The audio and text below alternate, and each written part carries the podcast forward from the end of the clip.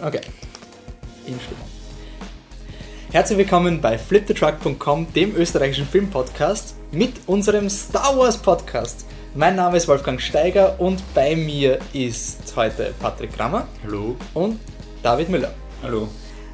Gut, wir haben ein volles Programm vor uns, also fangen wir gleich an. Star Wars ist draußen. Es könnte sein, dass man das mitgekriegt hat. Er war nur irgendwie überall. Er bricht ungefähr täglich irgendwelche Einspielergebnisse. Derzeit ist er kurz davor, Avatar an den amerikanischen Kinokassen zu holen, zu überholen. Also auf jeden Fall ist es ein sehr großer Film, ein sehr erfolgreicher Film. Die Rezeptionen sind sehr gut eigentlich, kann man sagen, vom, so von den Kritikern. Jetzt kommen wir mit unserem Full-on-Spoiler-Podcast. Wir haben ja schon einen Vorschau-Podcast vorher gemacht und jetzt geben wir noch kurz unsere Eindrücke ab mit unserer Bewertung zum Film. Danach gibt es eine fette Spoilerwarnung und ab dann wird der Film komplett durchgespoilert. Nochmal zur Erklärung, wir bewerten die Filme auf einer Skala, die geht von furchtbar, das sind Filme, die unerträglich sind wie Jurassic World, äh, lauwarm, das sind Filme, die ähm, eigentlich ja einen selber vielleicht nicht wirklich interessieren, weil sie faul sind, aber vielleicht, wenn man unbedingt will, kann man ihn sich anschauen. Äh, empfehlenswert, das sind so, ja, kann man sich anschauen. Sehr gut ist ein enthusiastisches, na, ich würde schon sagen, den soll man sich anschauen und exzellent ist recht selten bei uns. Das ist wirklich so ein, wow, oh mein Gott, lass alle stehen und liegen und schau dir den Film an. Okay, ähm, dann fangen wir an. Patrick, was ist deine... Wir sollten mit euch beiden anfangen, weil ihr habt den... Okay, gut. David, wir haben den Vorschau-Podcast gemacht. Ja. Ähm, was ist dein ungefährer spoilerfreier Eindruck von The Force Awakens und deine Bewertung? Also ich würde dem Film einen sehr gut geben. Mir hat er eigentlich schon ziemlich gut gefallen. Nicht ohne Kritik, ähm, aber vor allem beim mehrmals anschauen hat er mir immer besser gefallen. Und ja, die Frage ist jetzt nur, ob sie es nicht in Zukunft jetzt noch versauen werde mit den nächsten zwei Filmen. Aber dabei, es hat ganz gut angefangen. Aber wir reden noch. Okay. Ja, ähm, meine Kritik hat man eh schon als separaten Podcast hören können. Ich habe mir es eben eh nach dem Kino auch aufgenommen. Nach dem Kino war es ein irrsinnig starkes, sehr gut. Beim zweiten Mal anschauen war es ein sehr gut. Er hat schon einige Probleme. Und es ist einer dieser Filme, wo es halt wirklich schwer ist, den Franchise und den Hype vom Film an sich zu trennen und von der Bewertung. Aber als gut gemachter Unterhaltungsfilm bietet er in meinen Augen mehr als ein Standard-Unterhaltungsfilm und als Star Wars-Film war er für mich auch ein sehr gut. Okay, Patrick? Ja, ich bin mit gemischten Gefühlen aus dem, aus dem Saal gegangen, weil ich mir dachte, ah, ganz hat er nicht funktioniert und ein paar Sachen, wo ich mir sehr unsicher war. Aber je länger ich darüber nachgedacht habe, dann hat er sich doch sehr gefestigt, denke ich. Und ich bin gespannt, wie es wird, wenn ich ihn ein zweites Mal sehe. Also ich bin wahrscheinlich der Einzige, der ihn erst einmal gesehen hat. Ja. Ähm, und deshalb würde ich sagen, er ist, er ist einmal ein schwaches sehr gut. Würde ich sagen, weil er sich dann doch sehr schön in eine Richtung entwickelt, wenn man länger drüber nachdenkt und die positiven Sachen dann doch sehr die negativen überlagern. Ich bin nicht der verlorene Posten hier. okay, ähm, bevor wir ins Spoiler-Segment gehen, wir haben äh, euch natürlich auf Facebook und auf unserer Website gefragt zu eurer Meinung, weil das ist jetzt ein Film, wo eh jeder eine Meinung dazu hat. Und deswegen wollten wir auch wissen, wie er bei euch ankommt. Ähm, deswegen werden wir noch ein paar Meinungen vorlesen, die dann auch vielleicht hin und wieder im Laufe der Diskussion wieder vorkommen werden. Ähm, einerseits, Joey hat geschrieben, ich habe den Film auch neulich gesehen und war positiv überrascht. Selten war ich mit dem Acting nicht ganz glücklich, weiter ist auch der Disney-Einfluss negativ spürbar, zum Glück nicht zu arg. Die Musik ist wie immer super, alles in allem bin ich überraschenderweise sehr zufrieden mit dem Film. Ich bin gespannt auf die nächsten Teile. Ähm, interessanterweise, das ist glaube ich eher so wie, wie wir drei auch geschrieben haben, ähm, der Toni hat uns eine irre lange Nachricht hinterlassen. Ich werde ein paar Punkte dann im Laufe der Kritik ähm, erwähnen, aber die ist einfach zu lang zum Vorlesen. Ähm, aber hat auch, obwohl er sehr viele Negativpunkte geschrieben hat, als Fazit geschrieben, er war auf keinen Fall scheiße, das habe ich mir von einem J.J. Abrams Film aber auch erwartet, nach Star Trek. Das Problem ist nur, dass nach 1 bis 3 also Star Wars 1 bis 3, nicht scheiße, ja quasi schon der beste Film aller Zeiten ist. Aber damit würden sie mich zu leicht rumkriegen. Ich denke, bevor ich endgültig sagen kann, was ich von The Force Awakens halte, muss ich den noch ein bisschen verdauen und noch ein paar Mal gesehen haben. Dass er auf jeden Fall ein Film ist, den ich gerne noch ein paar Mal sehen würde, ist auf jeden Fall schon mal ein sehr gutes Zeichen. So, und jetzt bin ich gespannt, was ihr dazu sagt. Auf Facebook ist auch noch eine, Kur eine Diskussion zwischen Dominik und Paul entbrannt, wo es wirklich darum gegangen ist, ähm, ist der Film jetzt ein Reboot oder ein Sequel? Ähm, Dominik hat dafür argumentiert, dass er eher ein Reboot ist, weil es quasi die gleiche Handlung ist und jetzt nicht so auf dem anderen Film aufbaut. Und ähm, Paul war da sehr stark im Camp von, das hat jetzt sein müssen, das war der, der Fixer der, nach den Prequels, hat das jetzt her müssen, damit mal alle wieder an Bord sind und ähm, wie der David auch gesagt hat, jetzt hofft man halt auf die nächsten Filme, was dann auf einen zukommt. Gut, das heißt, danke mal für eure Meinungen. Ihr könnt uns immer wieder schreiben. Am Ende vom Podcast sagen wir euch auch wie, also müsst ihr bis zum Ende hören oder ihr schaut auf unserer Website. Und jetzt geht's full on ins Spoiler-Segment. Warnung, ab jetzt wird alles verraten von The Force Awakens. Also nicht mehr zuhören, außer ihr habt den Film gesehen oder euch ist der Film so wurscht und ihr liebt einfach unsere sinnlichen Stimmen in euren Kopfhörern, dann ist auch okay, könnt ihr weiterhören. Gut, Fangen wir an mit The Force Awakens. Und wir haben vorher gesagt, äh, wir gehen es mit den einzelnen Charakteren durch. Und dann starten wir mit dem großen Mystery-Charakter, dem Hauptdarsteller von The Force Awakens, mit Ray, gespielt von Daisy Ridley. Fühlt sich jemand von euch irgendwie auserkoren oder irgendwie hat einen Drang, über Ray zu reden? Ich weiß nicht, ich muss sagen, ich finde sie relativ cool. Ich finde, Daisy Ridley spielt das unglaublich leibend. Sie ist eine echte Präsenz. Also sie hat mal als, als Schauspielerin wirklich taugt. Im Vergleich zum Alten muss ich sagen, ich finde sie auch viel besser als Luke Skywalker, einfach nur von da, wie sie schauspielerisch, was sie bietet. okay. und ja, inhaltlich, sie kann halt alles. Und sie kann halt alles sehr gut. Aber ich finde, es war auf eine Art und Weise, wo es nicht so tragisch war. Sie ist zwar technisch super begabt und weiß gleich, was mit Millennium Falcon nicht stimmt und so weiter. Das sind so, so funny Beats, die so nebenbei sind. Ich habe das eher als Gag empfunden, als als, oh mein Gott, jetzt kannst du das auch noch reparieren. Wenn sie nach zwei Minuten herausfindet, da ist ein Kastel im Cockpit, das nicht hingehört, deshalb fliegt er nicht so gut und sowas. Das war ja so für ein funny Banter zwischen den Charakteren gedacht und ja, also entweder sie ist unendlich stark von Haus aus oder das, Sif, das halbe Siflot-Training, das der Kylo Ren gekriegt hat, war wirklich von Humboldt. weil, weil sie ist sehr schnell um einiges besser als er.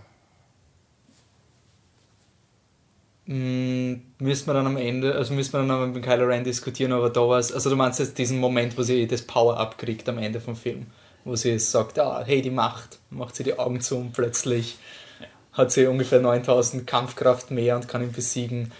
Ähm, das in etwa ja auch, auch dieses, sie versteht nicht ganz, wie die Macht funktioniert, kann ihn aber schon abblocken und sowas. Ja, in diesem Mind-Fuck-Kampf, also.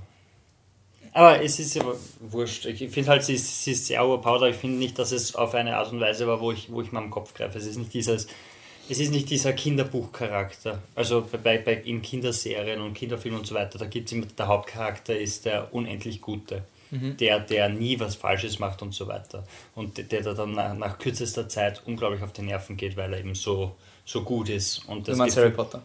Genau. Und das, obwohl Harry Potter schafft es noch so halbert. Harry Potter regt man sich auf, dass der Trottel schon wieder in irgendeine Scheißsituation geratet. Aber bei ihr hat es mich nie gestört, dass sie so gut ist und dass sie halt in allem gut ist. Und das weiß nicht, ob es an der, an der Sympathie zur Schauspielerin liegt oder an, an ihren Jobs oder einfach, weil es gerade noch die Kurve gekriegt haben bei dem. Okay, David? Ja, also schauspielerisch kann ich jetzt nicht so gut urteilen, aber ich kann halt urteilen, ob ich die Charaktere sympathisch finde und irgendwie glaubwürdig und das ist halt schon der Fall. Und ja, ich finde auch, dass sie overpowered ist, aber ich weiß nicht, irgendwie, irgendwie ist es zumindest so gemacht. In einem anderen Setting, in einem anderen Film hätte ich das als viel schlimmer empfunden. Ich meine, ich sehe es trotzdem irgendwie als Fehler, aber es ist jetzt nicht.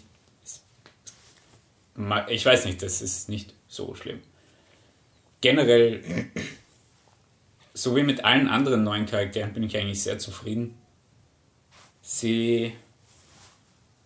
Ja, okay, ich meine, was man schon sagen muss, sie hat jetzt äh, so. Sie haben irgendwie am Schluss eine Mischung aus Luke und Han Solo gemacht, oder? Sie ist vom ihr. Technischen her eher der Han. Also sie, sie denkt wie der Han Solo Ja, und, und kann sozusagen den Millennium Falcon und so steuern, aber, sie, ist haben, mächtig wie sie haben Skywalker. alle Figuren auf. auf ja, ja, klar, sie haben, sie haben es ein bisschen durchgemischt, aber ich glaube, bei ihr ist die Mischung ein bisschen falsch. Jetzt, jetzt wirklich, was macht den Charakter interessant?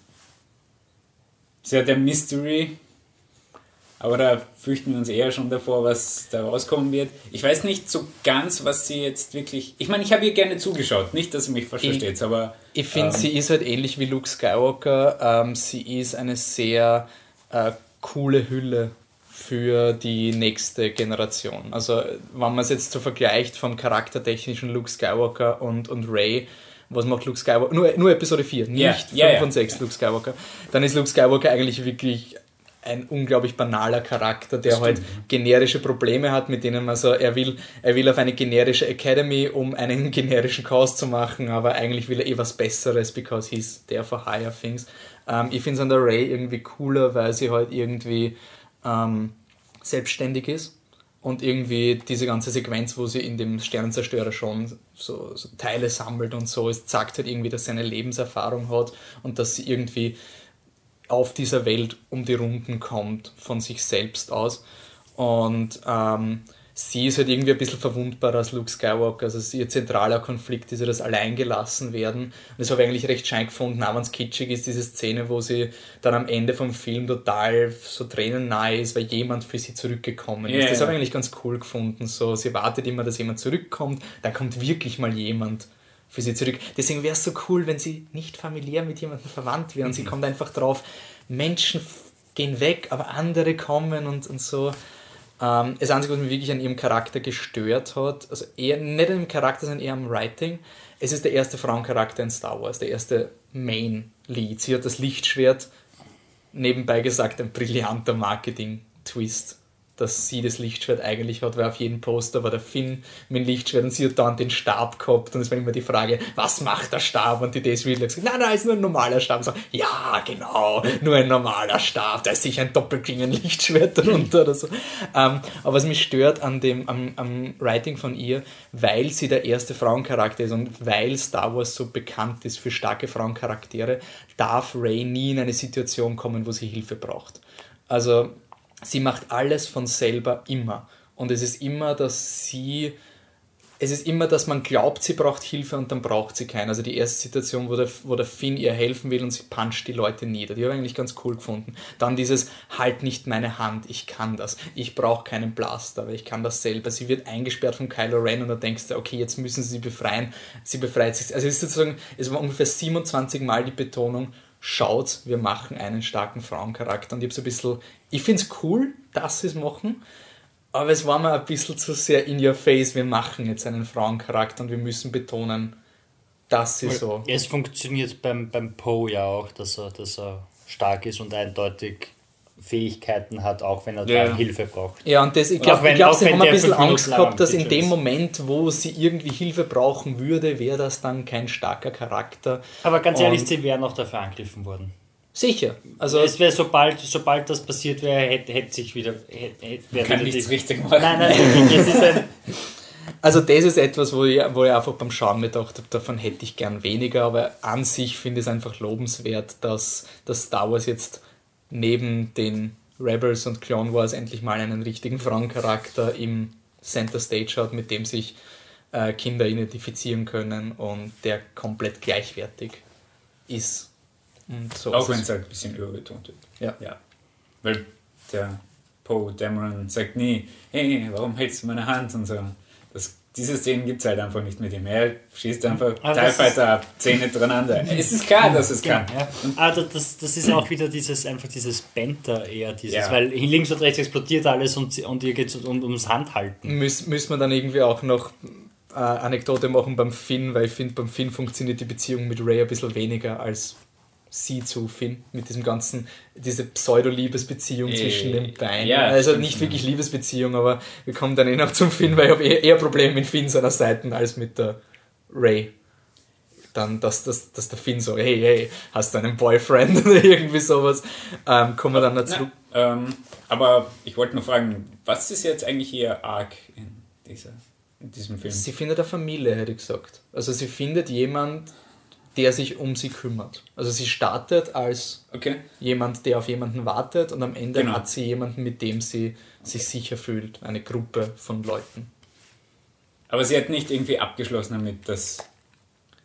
Sie, sie will doch irgendwie. Sie Wenn sie mit niemandem verwandt ist in dieser Galaxis, würde ich sagen, sie hat damit abgeschlossen, dass ihre Eltern nicht mehr kommen. Wirklich, okay, weil das fand ich gar nicht so eindeutig. Also Aber- nein, nein, nein, es ist noch nicht eindeutig, eindeutig. weil, Also, weil wenn, die, wenn das Ergebnis ist, dass Luke ihr Vater ist, dann, dann, dann findet sie halt, halt ihre Familie zusätzlich dazu, dass sie schon eine neue Familie Ja, hat. aber ich würde sagen, wenn sie jetzt einfach weiter mit dieser neuen äh, Pflegefamilie sozusagen aufwächst, dann ist der Arc abgeschlossen, außer sie wollen was anderes machen. Weil das ist ja auch schon bei der, wie heißt der Nyongo-Charakter? Äh, Maskanada.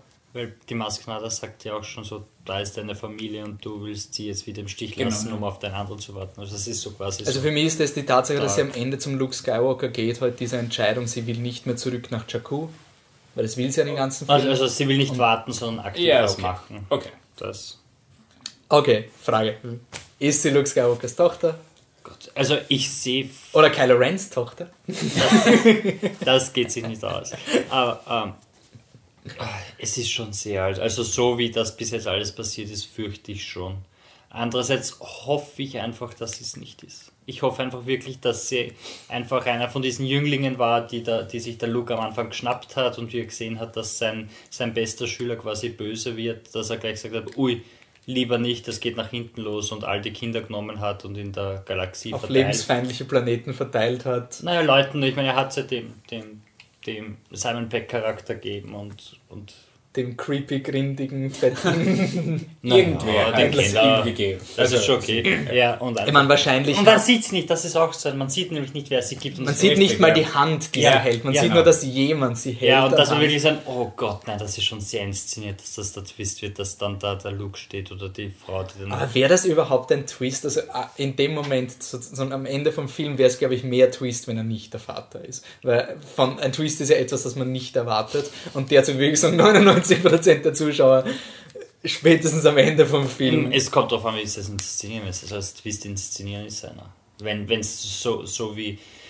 Ist, ist jetzt Kylo Ren ein Twist gewesen? Weil es wird so, in, im ersten Satz wird gesagt, dass da was gibt, dann kannst du schon vermuten, okay, gut, es ist was und dann wird es in der Mitte gesagt oder, oder im ersten Drittel. Also niemand hat gewusst, dass es so ist, man hat es vielleicht vermuten können, aber es war nicht der, der, der große Twist, Ja, ist die Frage, wie man. Okay, ja, wie, ist die Frage, wie man es präsentiert ist. Eigentlich ist es, natürlich ist es ein Twist, aber es ist halt ein Twist, den jeder dann schon gesehen hat. Genau. Also ein schlechter Ja, Twist. na gut, dann, dann wäre es wieder, oh, sie haben J.J. Abrams Star, Wars, äh, Star Trek 2 gemacht.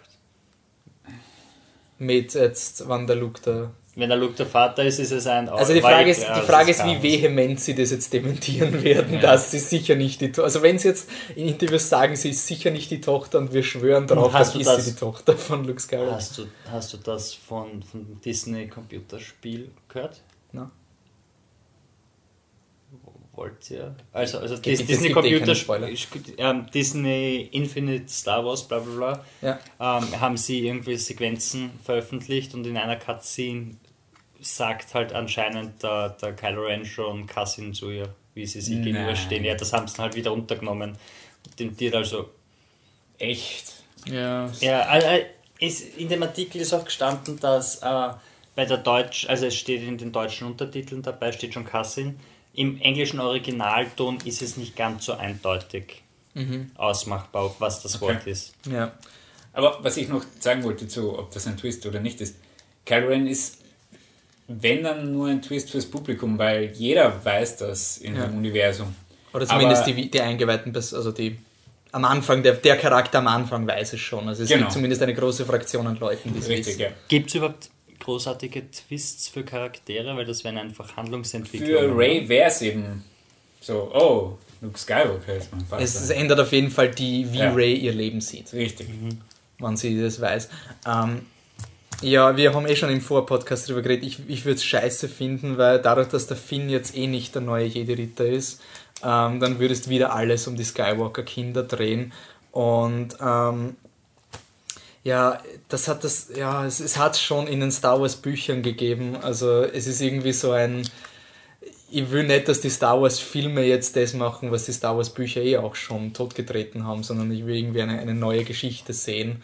Und jetzt einen Cousin-Streit zu machen. Gut, aber man muss sagen, die Bücher, das ist halt ein Argument von einem ganz, ganz großen Star Wars-Fan. Ja, aber es war in den Büchern auch schon nicht besonders. Und was willst du Ja, aber wer rausholen? kennt die Bücher? Ja, nein, nein, nein, aber es hat für mich dramaturgisch wenig Interesse. Es ist halt einfach wieder Luke und Vader. Und es ist wieder so ein Ich- I believe there is good in him, weil ich mit ihm verwandt bin und ansonsten gibt es kein Argument. Nein, Und ver verstehe ich eh, aber die Frage ist halt, wie sie, wenn sie Star Wars als große Familiensaga sehen, dann wird es halt darauf hinauslaufen und dann war das das. sie könnte auch den Kylo Ren heiraten und eine glückliche Familie machen, dann wäre es So, ich bin auch dagegen, dass es, dass es wird, aber wenn, wenn, wenn Star Wars, und ich weiß nicht, ob das der Ding mal gesagt hat, aber wenn das die Geschichte des Skywalkers ist, weil die Prequels waren Skywalker, das ist Skywalker, dass es mit Skywalker weitergeht, wenn sie das so auffassen, dann, dann ist es halt ihr gutes Recht. Das ist halt scheiße, aber, oder nicht so gut, oder für uns nicht so leibernd, als wenn man sagen würde, hey, jeder könnte sein und nicht nur die Skywalker.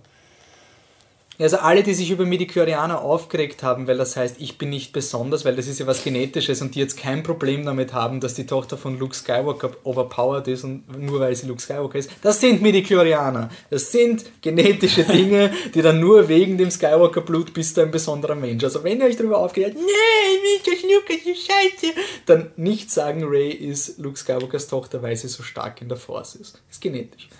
Keine Ähm. Angst, die regen sich dann nur drüber auf, weil sie eine Frau ist und nicht, weil sie okay, gut. gut. Ähm, wenn wir Kylo Ren vorziehen? Weil eigentlich Ja, sind wir passt, schon so passt, halb passt mit- thematisch besser, ja. Okay, Kylo Ren. Adam Driver spielt einen überraschend von den Rückmeldungen, die ich gehört habe, ist das eher der polarisierende Charakter. Wirklich? Ja, und interessanterweise der Charakter, den ich am coolsten finde. Ja, ja, auf jeden Fall. Aber ich, ich habe es irgendwie gewusst, weil er ist halt nicht badass. Und ich habe halt von, von vielen Leuten schon gehört, er ist ein Lulu und er ist so eine Pussy. Und es gibt auch auf Twitter den Emo Kylo Ren Account. Also, ob ihr den schon gesehen Nein. habt, der immer so, so ganz traurige Dinge postet. Also, Kylo Ren ist, ähm, Spoiler, der Sohn, der Sohn von Han Solo und Prinzessin Leia. Ähm, was ich gut gefunden habe an ihm, er war so richtig. Du hast einen Charakter, der muss jetzt in Vaders Fußstapfen folgen und du machst das zu seiner Charaktermotivation. Also du machst die Motivation von Kylo Ren ist das, was das Publikum ihm vorwirft. Er ist kein Darth Vader. Seine zentrale Angst ist, er hat Angst, dass er nicht Darth Vader ist. Und was ich cool gefunden habe an ihm, er war wie so ein Kind, was unpackbar viel Macht hat und irgendwie nie in dieser Position wäre, eigentlich hätte er nicht so viel Macht. Also er ist nicht aufgrund seiner Kompetenz dieser Anführer, Er sondern er ist ein brutales Viech, der halt manchmal ganz gut ist, aber irgendwie jetzt nie, du willst dann mit ihm zusammenarbeiten.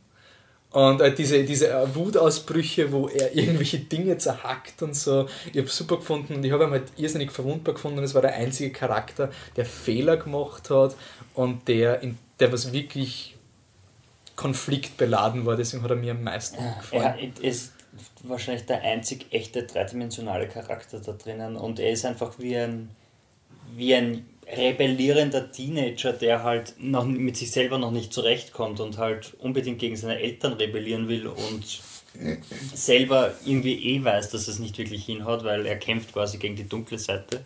Was mir auch taugt hat, ist, dass es nicht nur die, Dark, die, die, also die dunkle Seite ist, die in ihm aufkommt, sondern dass es die, die, die helle Seite ist, die ihn äh, Die Schwäche, seine Schwäche eigentlich. Also Genau, er sieht seine- es als Schwäche genau. an. Also dass, dass die, die, die Dark and, and Light Side quasi miteinander so genauso funktionieren, dass sie sich so reinfressen in, in die Charaktere des anderen und versuchen sie zu beeinflussen. Das habe ich relativ cool gefunden. Und ja, dass er, dass er eben eindeutig nicht auf dem Niveau ist, auf dem er gern wäre. Und, aber Darth Vader hat auch die Leute einfach gejoked, wenn, wenn sie ihm am Arsch Ja, sind. so, aber er, er, nicht so, ruiniert er war so und er geht halt- irrational. Er ist er halt halt- wirklich ja. so, so, so unkontrolliert. Er, er, er, ist, er ist einfach Also so er, er verliert seine Coolness, finde ich. Ja. Darth Vader war immer so distanziert, kalt, so du hast Scheiße Ja. gebaut, ich bringe dich jetzt um. Und er ist eher so, dass er nicht den Messenger bestraft, sondern irgendwie halt. Er ist, er ist das schreiende Kind, das sich am Boden wirft. Ja, genau. Genau, aber er ist halt ein unglaublich mächtiges schreiendes Kind. Das ist genauso wie, wie sein, sein Lichtschwert, das halt so viel Energie hat, dass es Raw irgendwelche Energy. Raw Energy. Raw Energy hat, dass es irgendwelche Düsen dazu braucht, bla bla. Und genauso ist er auch. Er ist halt unglaublich mächtig, aber er kann es halt noch nicht kontrollieren und deshalb fährt er am Ende auch so ein und baut so viel Scheiße in dem Film. David? Ja, es ist eigentlich eh schon fast alles gesagt worden. Ich denke eigentlich genauso über den Charakter. Es war auch der, der mir am besten gefallen hat. Ähm, ja, in dem Fall stört es mich nicht einmal, dass deine Verwandtschaft da ist. Es ist Na, weil es auch der Konflikt vom Charakter Richtig, ist. es macht irgendwie, es macht es ausnahmsweise interessanter. Ich meine, wir hatten trotzdem irgendwie, äh, zumindest ich habe gehofft, dass vielleicht dann noch cooler wäre, wenn das einfach irgendwer wäre, der halt Darth Vader anhimmelt, irgendwie so ein Fanatiker halt. Aber es hat eigentlich funktioniert und ich bin, das ist eigentlich der Aspekt des Films, mit dem ich am meisten zufrieden bin. Ja, also für mich war es auch der, der den Film ein bisschen aufgewertet hat. Ja, definitiv. Ja. Also auch diese Szene, wo er dann, was mir gedacht hat, war, wie er gekämpft hat und wie er sich dauernd auf seine Seite kaut hat, damit es ihm wehtut. Irgendwie damit er wütender wird und irgendwie mehr wie ein verwundetes Tier ist. Ähm, was leider nicht im Film ist, was ich dann gelesen habe, was ich schon gefunden habe, weil ich finde es einen ziemlich interessanten Ansatz. Ähm, wir haben darüber geredet vorher, wie viel weiß der Kylo Ren von Darth Vader? Und himmelt er den Darth Vader an, weil er nicht weiß, dass Darth Vader Lightside war. Und in den Büchern ist dann noch irgendwie erklärt worden, ich finde schon, dass es nicht im Film war, ähm, Snoke und Kylo Ren wissen, dass Darth Vader am Ende die Lightside genommen hat. Und sie sehen es als Schwäche an, weil Darth Vader sozusagen ist nicht mal Darth Vader, der perfekte Darkside Warrior, war erhaben genug und konnte sich nicht gegen die helle Seite wehren und deswegen hat er alles versaut zum Schluss. Sonst wäre das Imperium ultramächtig geworden. Und warum ist er dann so, so happy mit, warum dann nicht der Imperator? Wenn Ja. das ist, warum dann nicht der Imperator? Wegen dem Verwandtschaftsverhältnis vielleicht, dass du Weil der Darth Vader ja, genau, der Großvater Darth Vader, sie sehen den Darth Vader als mächtiger an als den Imperator, weil den Imperator ja getötet hat. Okay, aber in der, in der Logik wäre das ja dann, in ihrer internen Logik wäre das ja dann die helle Seite gewesen, die ihn getötet hat. Ja, sicher. Also es ist die helle Seite und deswegen ist der Kylo Ren auch so erpicht, den Han Solo zu töten, weil es ist der gleiche Test, den Darth Vader bestehen muss. Darth Vader hat die dunkle Seite und seine Verwandtschaft gehabt Ja. und er war schwach und hat seine Verwandtschaft ge ge gechosen und gewählt und deswegen bringt er den Han Solo dann eigentlich um, nicht weil er ihn wirklich will, sondern weil er so Angst hat, dass er zur hellen Seite kommt und genau das, der, nicht mal der Darth Vader war stark genug und im Töten vom Han Solo wird er stärker als Darth Vader auf einer Art. Und ich finde schon, dass das nicht im Film war. Ich finde das eigentlich recht interessante Motivation, dass das nicht so ist, dass der Kylo Ren glaubt, Darth Vader war urbö, urgut, also ur-Darkseid und dann kommt er auf, nein, er war eigentlich gut und ich sollte auch gut sein, sondern dass er das wirklich als, als Fehler ansieht. Das finde ich ganz cool. Darf ich da gleich was anbringen? Ja. Ähm, nämlich, er sagt ja, er, er verspürt den Drang der hellen Seite. Seite. Das ist eigentlich merkwürdig, oder? So wie Yoda das erklärt hat, ist es ja eigentlich schwer auf der hellen Seite zu bleiben und leicht auf die dunkle zu fallen. Und wenn du mal dort bist, ist es sehr, sehr schwer wieder rauszukommen. Ich wusste nicht, dass es einen Pull in die andere Richtung wirklich gibt. Es sollte doch das sein, wenn du ungeduldig bist, wenn du ähm, nicht ruhig bleibst oder so halt so Jedi-Meistermäßig bist, dann passiert das mit Ja, dir. wenn es genetisch ist. Es gibt helle Midichlorianer und dunkle Midichlorianer. Aber Und die Ray hat einen Schnupfen gehabt. Und deswegen. Nein, aber das, das ist doch, wenn, wenn man sich jetzt anschaut, dann ist das halt ein, ein, ein Vertreter der hellen Seite, der halt sagt, wir sind die Richtige und wenn du nicht aufpasst, dann bist du gleich auf der anderen und kommst nie wieder zurück. Also pass ja auf, dass du Ja. diese Grenze nicht dingst. Und, und das, das, man kann es halt wieder durch die Perspektive, dass, dass jemand von der einen Seite versucht, den ganz für sich einzunehmen und sagen, wenn du mal auf die falsche Seite kommst, dann kommst du nicht mehr zurück. Also bleib ja fern von dieser Grenze. Also du meinst, das ist Das äh, war Propaganda von mir. naja, das, das, das, ist die, das ist die Interpretation der, der, der Jedis halt. Ja, das stimmt schon. Man muss halt auch sagen, dass Yoda ja wirklich abgeschlossen hat mit Darth Vader. Yoda und Obi-Wan waren ja überzeugt, dass da nichts mehr ist. Ja. Für die war Darth Vader ja fundamental dunkel. Stimmt. Und ich glaube, beim Kylo Ren ist vielleicht wirklich die Angst, dass er halt noch seine Familien Ban- Banden hat. Und er weiß, er redet ja mitten da vor jeder Kopf, nachdem er herausfindet, dass der Han Solo den, den Roboter hat. Und dass das vielleicht wirklich diese Angst ist, kann er seinen Vater töten. Dass das er als helle Seite interpretiert. Also ich weiß jetzt nicht, ob das wirklich so die... Okay, nein, aber das macht eigentlich Sinn, dass es eigentlich jetzt nicht wirklich irgendeine Machtmechanik ist, die da Ja. im Spiel ist, sondern es, sind, es ist einfach nur eine Metapher für Gewissensbisse. Ja. Das wird eigentlich viel eleganter passen, als das jetzt. So, Cameron, erstens Sounddesign, finde ich saugeil, wie er redet. Muss ich Ja. sagen, hat, äh, im Trailer war ich, war, ich, war ich überhaupt nicht überzeugt. Im Trailer war so es Ui. eine Bad Guy-Stimme, oder? Nein, im Trailer so, war es ja. eh dieselbe Stimme, glaube ich. Aber es war so ein. Es funktioniert nicht ganz wie das Voice-Over, wo seine Stimme kommt. So Ja. I will Finish what you started. Ja, und dann mir, ui, ob das funktioniert, bin ich mir nicht sicher. Von Aber na, und wie dann auftaucht, ist so ja, gut, passt. Cool, was er mit, mit, mit Lesern macht. fand ich, fand, fand ich. Ähm, Kylo Ren ist auch overpowered, oder? Ich meine, das hat noch nie jemand gemacht, oder? Ich weiß Das nicht. war das einzige Originelle im ganzen Star Wars-Film. Sie haben Matrix gestohlen. Ja. ähm, ähm, was, was ich schade gefunden habe, ist, dass er sein Gesicht schon zeigt bei der Ray.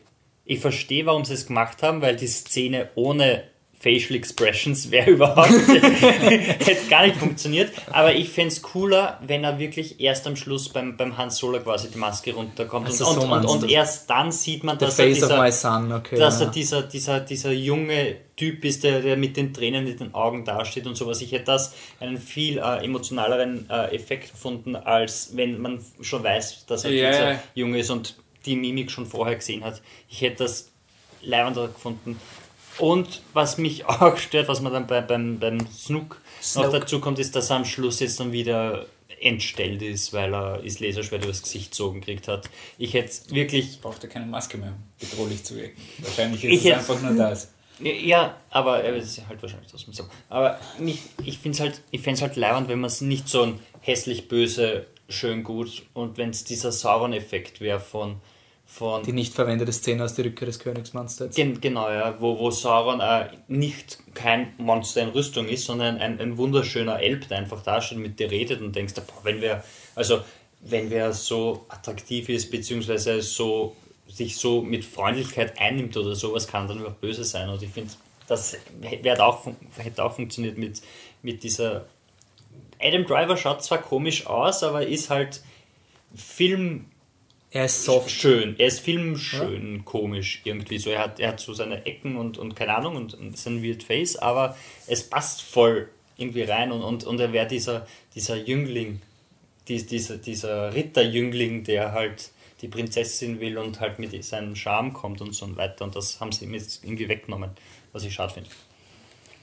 Ähm, nur wegen dem Gesicht zeigen. Das passiert eigentlich eh relativ spät erst im Film. Ja. Es ist nicht. Ich weiß ja, aber, aber ich hätte es noch geiler gefunden, weil in der Szene, wo er es runternimmt, habe ich mir gedacht, oh, ist das dieses Judge Dredd, der muss sein Gesicht zeigen. Szene. Damit du siehst, dass der Stallone unter, Ganz genau, unter ja. Helm ist, ja. sozusagen. Und man denkt so, Okay. nein, für die Szene braucht man sein Gesicht, weil dieser Kampf ist, wo sie Ja. sich anschauen. Aber emotional wäre es meiner Meinung nach besser gewesen, wenn es nur erst am Schluss kommt. Ich glaube, es war vielleicht die Idee, dadurch, dass ich jetzt schon so viel von, von anderen Kinogehern Negatives gehört habe, dass er so ein Lulu ist und sonst irgendwas, vielleicht wollten sie diesen, diesen Schock, diesen Kontrast von böser Kylo Ren und, und Babyface Adam Driver, vielleicht haben sie ein bisschen Angst gehabt, dass dadurch die Han Solo-Dramatik, dass das Publikum raushaut. Wenn du jetzt das Gesicht zeigst, du hast mal sozusagen, du musst dich jetzt mit dem Kontrast mal zurechtfinden und dann geht die Dramatik unter und vielleicht wollten sie dich schon vorher ans Gesicht auch gewöhnen. Ich war, ich, ich war halt wirklich, ich habe alles cool von, ich finde, es würde auch funktionieren, aber ich glaube, diese Leute, die Kylo Ren ur, urscheiße finden, weil das ein Lulu ist, hätten die Szene vielleicht noch schlimmer Aber gefunden, finden wenn's- sie ihn vielleicht scheiße, weil sie das Gesicht vorher schon sehen? Weil wenn der Typ in der Maske dasteht und mit seinem Ich Laser... glaube, in der Maske hast du wenig wenn der Typ Probleme im mit Les mit der Maske dasteht und mit seinem Laserschwert irgendeinen Elektroraum verwüstet oder sowas, dann sagen sie sicher nicht, das ist ein Lulu, sondern sie sagen Lulu, weil er eben das Gesicht mit den Tränen in den Augen und, und zum Zittern anfängt, wenn er Mhm. Ja. vor der Ray steht. Von dem her, das war eher die Szene, die Leute dazu animiert zu sagen, er ist der Lulu. Ich fand Aber- es aber cool, dass man ihn eigentlich da schon gesehen hat.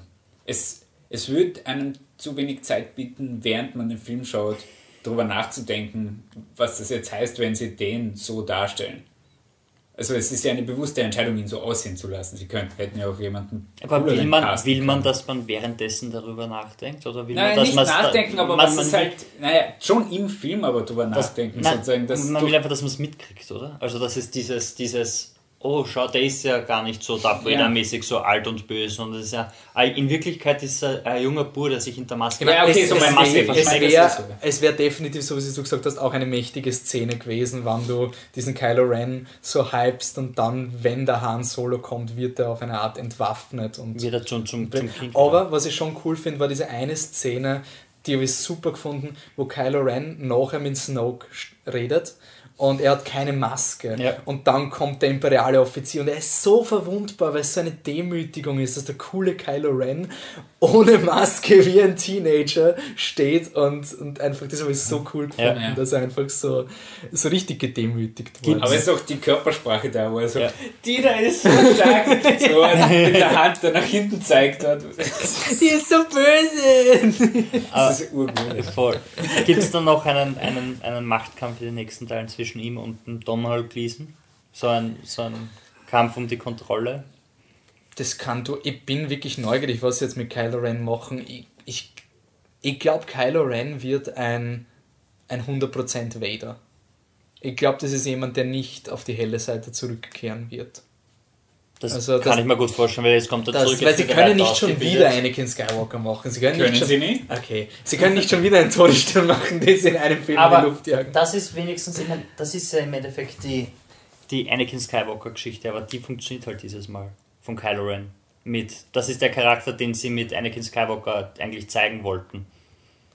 Oder? So, so, so ein verletzlicher Naja. Junger, der, der irgendwie dann zur dunklen Seite kommt. Ich meine, in dem Film ist er halt schon weiter. Er ist nach Episode 3 eigentlich. Ja, aber bei ihm funktioniert es halt im Vergleich zu. Ich bin ein Prequel-Verteidiger. Also Ja, für mich hat das. Also, ich kann diesen Punkt jetzt nicht nachvollziehen. okay, von Kylo Ren gehen wir weiter zum Finn. Finn.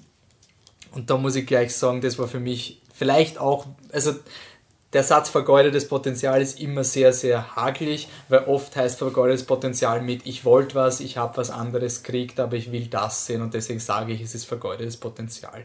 Ähm, was ich an Finn schade finde, er ist ein Stormtrooper, er ist ein First Order Stormtrooper, der gebrainwashed wurde und ich habe es ein bisschen schock gefunden, wenn man gedacht habe, hey, das ist so irgendwie so ein bisschen grau, er ist ein Stormtrooper, er glaubt, das ist das Richtige, dann kommt er drauf, nein, ist nicht ganz so leibend. Das ist auch irgendwie im Film, aber was halt schade ist, er, er trifft nie eine falsche Entscheidung. Es ist sein erster Einsatz und gleich beim ersten Einsatz kommt er drauf, das ist nicht okay. Er macht nie eine falsche Entscheidung. Er ist niemand, der jemals wirklich überzeugt war, dass der First Order wirklich toll Er war. trifft falsche Entscheidungen. Und er war überzeugt, dass der First Order toll ist.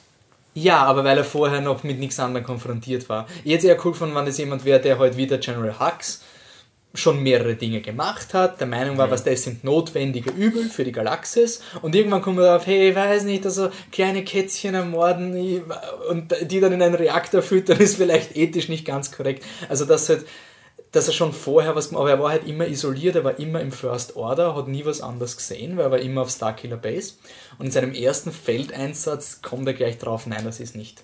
Gut, aber sein erster Feldeinsatz ist, ist auch gleich äh, unschuldige Menschen Eh, abschießen und das war halt, zuschauen, wie eh, sein, eh. weil aber wahrscheinlich das sein ist bester sozusagen Freund dieses, stirbt. gen, genau, aber das habe ich schade gefunden, weil ich habe eher gedacht, am Anfang, wie der, wie der Freund von Poe Dameron erschossen wird, haben wir gedacht, wow, ist ja urgeil, der Poe Dameron erschießt seinen Ja. Buddy, das ist ja eigentlich voll und den kriegst nichts mit und danach hat der Finn kein Problem, einen TIE Fighter zu fladern und alle imperialen Offiziere niederzuballern, die in diesem Sternenzerstörer sind. Also, bei Zivilisten schlimm, aber bei Soldaten ist generell, wie der Film Sturmtruppler handhabt, ist gerade wenn du einen Sturmtruppler hast, der konvertiert, ein bisschen grenzwertig. Weil die Stormtrooper werden für Comical Effect sehr oft weggefetzt und, und brutal weggefetzt. Also du siehst Sturmtruppler Rüstung zerbrechen. Also nicht direkt, aber du siehst, wie am Boden dann so Teile von der Rüstung liegen. Das ist brutal irgendwie. Und das war für mich sehr schade. Ich finde den Film vom Schauspielerischen gut und er macht alles, was er machen soll. Er funktioniert mit der Ray. Ist Aber wo, wo ich sage, dass ich beim Kylo Ren wirklich sehr viel gekriegt habe, habe ich beim Finn sehr wenig gekriegt. Und das finde ich sehr schade. Weil ich finde, er hätte eigentlich sehr viel können. Ich habe es dann schade gefunden, dass er ist ein First Order Stormtrooper, er ist jetzt gerade so, boah, scheiße, ist alles, mein ganzes System ist weg. Er sieht die Ray und ah, do you have a boyfriend? Und das ist so, von den Prioritäten her habe ich es einfach nicht verstanden, warum, warum ist jetzt Boyfriend? Für mich war der Typ ist, ist eingesackt worden, wie er ein kleiner Junge war Ja. und ist einfach brutal konditioniert worden. Und dann ist er zum ersten Mal quasi frei und kommt zum ersten Mal in Kontakt mit einem Mädchen und ist halt in einem State von einem 13-jährigen Jungen, der sich jetzt halt denkt, boah, ein Mädchen.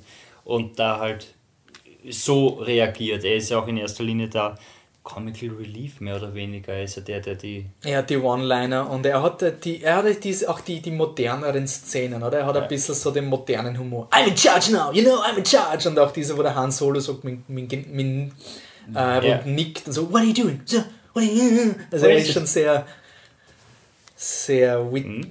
ja, sehr, sehr witty irgendwie und sehr übertrieben. Ähm, aber nicht immer gut als Schauspieler. Also ich finde, vom Schauspielerischen ist er trotzdem Ich finde auch, er war vom, ja, vom Charakter her okay.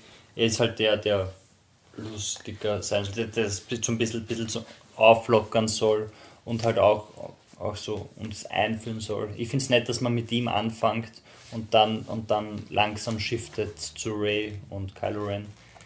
ich finde es ein bisschen schade, weil ich nicht weiß, was sie mit ihm jetzt machen wollen. Also, er hat jetzt irgendwie am Ende vom Film, er ist der Einführungscharakter, aber er ist kein, im Vergleich zum Poe Dameron ist er kein guter Flieger und im Vergleich zu Ray ist er kein guter X-Wing-Pilot und im Vergleich zu Ray ist er kein guter Mechaniker. Und kein Und- Jedi. Und er ist kein Je oder vielleicht ist er, also ich, war, ich bin neugierig, was sie mit ihm machen, weil er ist ein riesiges Fragezeichen. Was, Ich, ich kann mir vorstellen, dass er so ein bisschen in die Han Solo-Rolle einfach rutscht. So dieser, so wie, wie Han Solo einfach war, so der, der Underachiever, der halt auch da ist und immer wieder Scheiße baut und bla bla bla macht und halt nicht so. Und dann halt kommt, wenn es notwendig ist. Also ich glaube, er wird einfach so die, die, der lustige Companion für die Ray und hoffentlich Poe.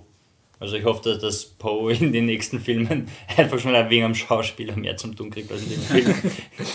ähm, David, bevor wir zum Poe Dameron kommen, Ja, ähm, also ich habe ihn nicht als ganz so enttäuschend empfunden.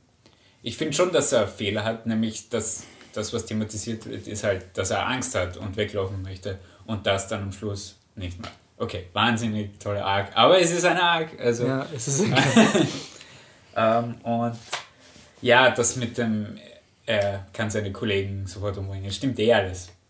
Ich meine, Er hat dort gearbeitet auf der Starkiller Ja. Base. Also die Wahrscheinlichkeit, dass er die Leute kennt, ist hoch. Es ist nicht irgendeine imperiale Basis. Also ich muss sagen, als ich den Film zum ersten Mal geschaut habe, gleich in den ersten zehn Minuten passierte das eigentlich, dass er offenbar jetzt Gewissensbisse kriegt Ist und plötzlich irgendwie aus seiner Konditionierung rausfällt und, und das nicht Sein machen möchte. PTSD halt. Ne? Ja, das hat bei mir eigentlich gar nicht funktioniert am Anfang. Also ich habe auch zuerst so drüber nachgedacht, so ja, es ist irgendwie so. Es so ist dann erst nachgekommen, so wie rausgekommen ist, dass es sein erster Einsatz war, weil sonst Ja. wäre das wahrscheinlich normale Stormtrooper-Arbeit halt. Ne? Ja, aber selbst dann. Ja, nein, es, Was es ich- ist nicht alles. Was ich am meisten überlegt habe bei der Szene, ist die Handschuhe von den Stormtroopern. Ja, warum Weil die sind innen, Ja, man hat es gesehen, nämlich sie sind, es, es ist nur außen eine Schutzschicht und innen sind die normalen Hände, deshalb ist es blutig, wenn du das siehst. Es ist ein Handschuh wahrscheinlich, oder? Nein, es, es war, man, man, wie, wie er dann so raufgreift, sieht man, es ist, Oh. es ist, es ist einfach nur, außen ist diese weiße Schicht. Nein, aber sie sind schon schwarz. Der, der Handschuh ist nur zerrissen. Ja. Von dem einen Stormtrooper. Na, dahin ist er, ist er ganz normal und er hat nur diese Ding und dann greift ihm so drauf und sieht so und dann, das Design macht wenig Sinn. Ich meine, das ist halt auch eine Szene, damit du fürs Publikum ihn markierst. Ja, ja, Es ist halt Na, schon eindeutig, dass du, dass du. Wobei zur, zum Lob vom Film, du weißt eigentlich immer, wer der Finn ist.